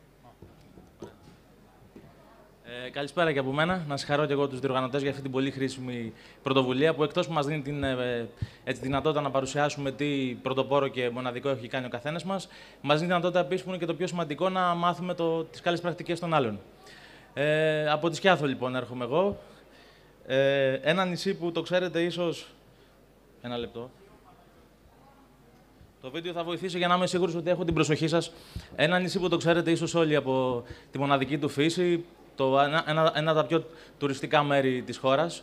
Ένα νησί που έχει πληθυσμό 6.000 κατοίκους περίπου και το καλοκαίρι φτάνει τους 80. Ε, οπότε σκεφτήκαμε ότι ίσως ήταν ε, μονόδρομος να σχεδιάσουμε την διοίκηση και την οργάνωση του Δήμου ακολουθώντας ε, τη βιώσιμη ανάπτυξη. Μιας και που η, οικονομική δύναμη του, του νησιού στην ουσία είναι η φυσική ομορφιά. Οπότε αυτή πρέπει να προστατεύσουμε, τον πολιτισμό, το, ό,τι το κάνει ε, μοναδικό και τοπικό, την, την, τοπικότητά του δηλαδή και την ε, ιδιαιτερότητά του. Ε, σκεφτήκαμε λοιπόν ότι ένας έτσι ασφαλής τρόπος είναι να ακολουθήσουμε την ατζέντα του 2030 των Ηνωμένων Εθνών τους 17 ε, στόχους δηλαδή, της βιώσιμης ανάπτυξης, μιας και εκεί δίνεται ένα πλαίσιο στο οποίο ε, μπορεί κανείς, αν το ακολουθήσει εύκολα, να γίνει ένας βιώσιμος ε, τόπος, αλλά και από την άλλη να έχει και μια πρόσβαση εύκολη σε χρηματοδοτικά εργαλεία, ε, κυρίως Ευρωπαϊκής Ένωσης. Οργανώσαμε λοιπόν το επιχειρησιακό σχέδιο του Δήμου σύμφωνα με τους 17 στόχους του, του ΕΕ, την ατζέντα του 2030. Πέρα όμως από αυτό, που δεν ξέρω αν έχει συμβεί ίσως σε, σε άλλη περιοχή, ε, να βάλουμε το PowerPoint τώρα ε, κάναμε το εξής. Και εκεί είναι η πρωτοπορία του, του δικού μας Δήμου.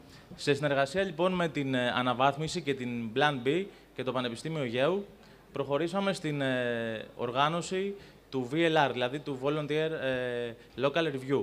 Είναι μια τακτική που προτείνεται από τα Ηνωμένα Έθνη, έτσι ώστε είναι στην ουσία έτσι ώστε να δίνεται η δυνατότητα σε έναν Δήμο να μπορεί να κάνει μια αυτοξιολόγηση και να παρακολουθεί στην ουσία αν όντως ακολουθεί τους 17 βιώσιμους στόχους. Γιατί φτάνει να τα πούμε σε ένα ωραίο εγχειρίδιο, αλλά μάλλον δεν φτάνει να τα πούμε σε ένα ωραίο εγχειρίδιο. Θα πρέπει να τα κάνουμε και πράξη όλα αυτά που τόσο αναλυτικά έχουμε περιγράψει σε αυτό το επιχειρησιακό σχέδιο.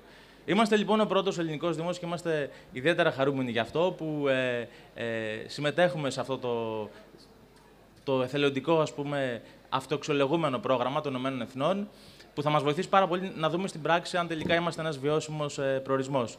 Ε, είναι θέμα ημερών να ανεβεί στην, ε, στην πλατφόρμα των ΗΕ το δικό μας VLR, ο πρώτος ελληνικός Δήμος, και να σα πω ότι μέσα από αυτή τη συνεργασία με τα ΗΕ έχουμε προχωρήσει και σε μια άλλη ε, προτιά Είμαστε ο πρώτος Δήμος που συνεργάζεται με, με απευθείας ε, σύμφωνο με τον Παγκόσμιο Οργανισμό Τουρισμού για τη βιώσιμη τουριστική ανάπτυξη. Γι' αυτό έπρεπε να συνεργαστούν τα Υπουργεία Τουρισμού, Εσωτερικών και Εξωτερικών, να αλλάξει και μια τροπολογία στη Βουλή και μας δίνει δυνατότητα έτσι να προχωρήσουμε σε αυτή την πολύ, την πολύ σημαντική συνεργασία για μας που συμπεριλαμβάνεται στο επιχειρησιακό και στους βιώσιμους ε, στόχους που έχουμε έτσι, ε, στόχο να ακολουθήσουμε. Αυτά τα λίγα ήθελα να πω εγώ. Σας ευχαριστώ θερμά.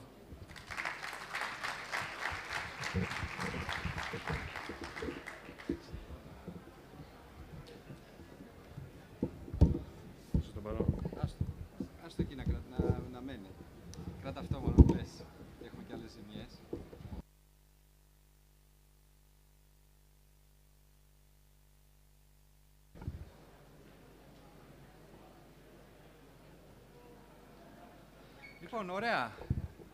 Πολύ ωραία. Μετά από, μετά από καραντίνες, μετά από ε, εγκλισμό, μετά από μέτρα, τα μέτρα συνεχίζονται προφανώς, έτσι, πρέπει να, προστατεύσουμε τους, ε, να προστατευτούμε όλοι και προφανώς ε, πολλά έχουν αλλάξει μετά από την πανδημία. Σε κάθε περίπτωση, λοιπόν, ε, όπως είπα και στην αρχή, εγώ προσωπικά, αλλά και, και, και όλοι μετά από καιρό είμαστε συγκινημένοι, γιατί αρχικά μετά από καιρό, από καιρό βρεθήκαμε σε μια ανοιχτή εκδήλωση, γιατί η αλήθεια είναι ότι το, ε, κάναμε συνεχώς διαδικτυακές, διαδικτυακές έτσι, συνεργασίες μέσα από όλα αυτά τα συνεργατικά κανάλια, το Zoom, το, το, το Webex, το Teams, όλα, όλα λοιπόν τα έχουμε χρησιμοποιήσει. Άρα λοιπόν σήμερα ε, σε αυτήν λοιπόν, σε αυτή λοιπόν την, ε, την εκδήλωση για πρώτη φορά ανακοινώ, ανακοινώθηκε και, και, είδαμε στην πράξη, βασικά είδαμε στην πράξη το πώς ε, η, η, συνεργασία, το πώς αν ενώσουμε τις ιδέες, τις προτάσεις και τις σκέψεις και, και εκφράσουμε τους προβληματισμούς μας μέσα από τη δομή της συμμαχίας μπορούμε να πετύχουμε σημαντικά αποτελέσματα. Και αυτά τα παραδείγματα τα είδαμε από πολλούς και διαφορετικούς ε, δήμους ε, σε όλη την Ελλάδα και πολλά παραδείγματα έρχονται επίσης. Θέλω να κωδικοποιήσω λοιπόν όλα αυτά που είπα και λόγω τεχνικού προβλήματος, του τεχνικού προβλήματος που είχα στην αρχή και δεν είπα, αυτό που κάνουμε λοιπόν ε, είναι τεχνολογία, είναι, είναι, ε, είναι καινοτομία, είναι φαντασία, είναι όρεξη, είναι δημιουργικότητα. Πάνω απ' όλα όμως είναι ένα σημαντικό, ε, σημαντικό ανθρώπινο δίκτυο στη χώρα μας. ανθρώπινο δίκτυο, ανθρώπινο δίκτυο εταιριών, ανθρώπινο δίκτυο στελεχών του δημόσιου τομέα που ενδιαφέρονται να γίνουν τα πράγματα καλύτερα. Και πραγματικά ευχόμαστε ότι σύντομα θα, δούμε, θα βλέπουμε και τέτοιες, ε, και θα, θα ζούμε και τέτοιες εμπειρίες μαζικής, ε, μαζικής συμμετοχής ε, και δημιουργικότητας. Γιατί προφανώς τίποτα δεν υποκαθιστά την, την επικοινωνία όπως προσπαθούμε να την κάνουμε σήμερα. Το Alliance for Smart Cities, λοιπόν, τέσσερα πράγματα είναι. Συμμαχία γνώσης εμπειρίας τεχνολογίας, ανοιχτό ανθρώπινο δίκτυο, συνεργασία στην πράξη και ενώνουμε τις δυνάμεις, ιδέες και προτάσεις για να κάνουμε τα πράγματα καλύτερα στις πόλεις μας. Και το, οι πόλεις μας έχουν το εξής χαρακτηριστικό. Είναι τόσο, μεγα, είναι τόσο μικρές, ώστε για παράδειγμα να πετύχουμε μια συνολική αλλαγή που χρειάζεται η χώρα, αλλά είναι ακόμα και ο πιο μικρός Δήμος είναι τόσο μεγάλος, ώστε με τη χρήση των νέων τεχνολογιών να αλλάξουμε την, ε, την καθημερινότητα. Έτσι λοιπόν η Συμμαχία ως ένα δίκτυο ανθρώπινο και ένα δίκτυο που ξεκίνησε από 8 εταιρείες. Θα συνεχίσει μαζί σας αυτό το, το δημιουργικό ταξίδι και είμαστε σίγουροι ότι πάρα πολύ ωραία πράγματα μπορούν να γίνουν αν συνεχίσουμε σε αυτούς τους ρυθμούς ε, και, και, και κάνουμε αυτή την προσπάθεια όλοι μαζί. Αυτά λοιπόν ολοκληρώνουμε την ε, σημερινή μας ε, εκδήλωση για τη συμμαχία και τις καλές πρακτικές. Ο διάλογος, η συζήτηση συνεχίζεται. Όλοι μπορείτε, όσοι δεν το έχετε κάνει, να εγγραφείτε στο πόρταλ στο allianceforsmartcities.gr, να εκδηλώσετε τον τρόπο συμμετοχής και να είμαστε όλοι, να κρατάμε επαφή, να κρατάμε επαφή, να είμαστε, ε, να είμαστε κοντά σε όλες αυτές τις ε, εξελίξεις, ώστε ο καθένας να τα αξιοποιήσει με τον καλύτερο δυνατό τρόπο στο Δήμο του, στην εταιρεία του, στο καθημερινό του ε, περιβάλλον. Καλό βράδυ και προχωράμε, θα είμαστε στο περίπτερο.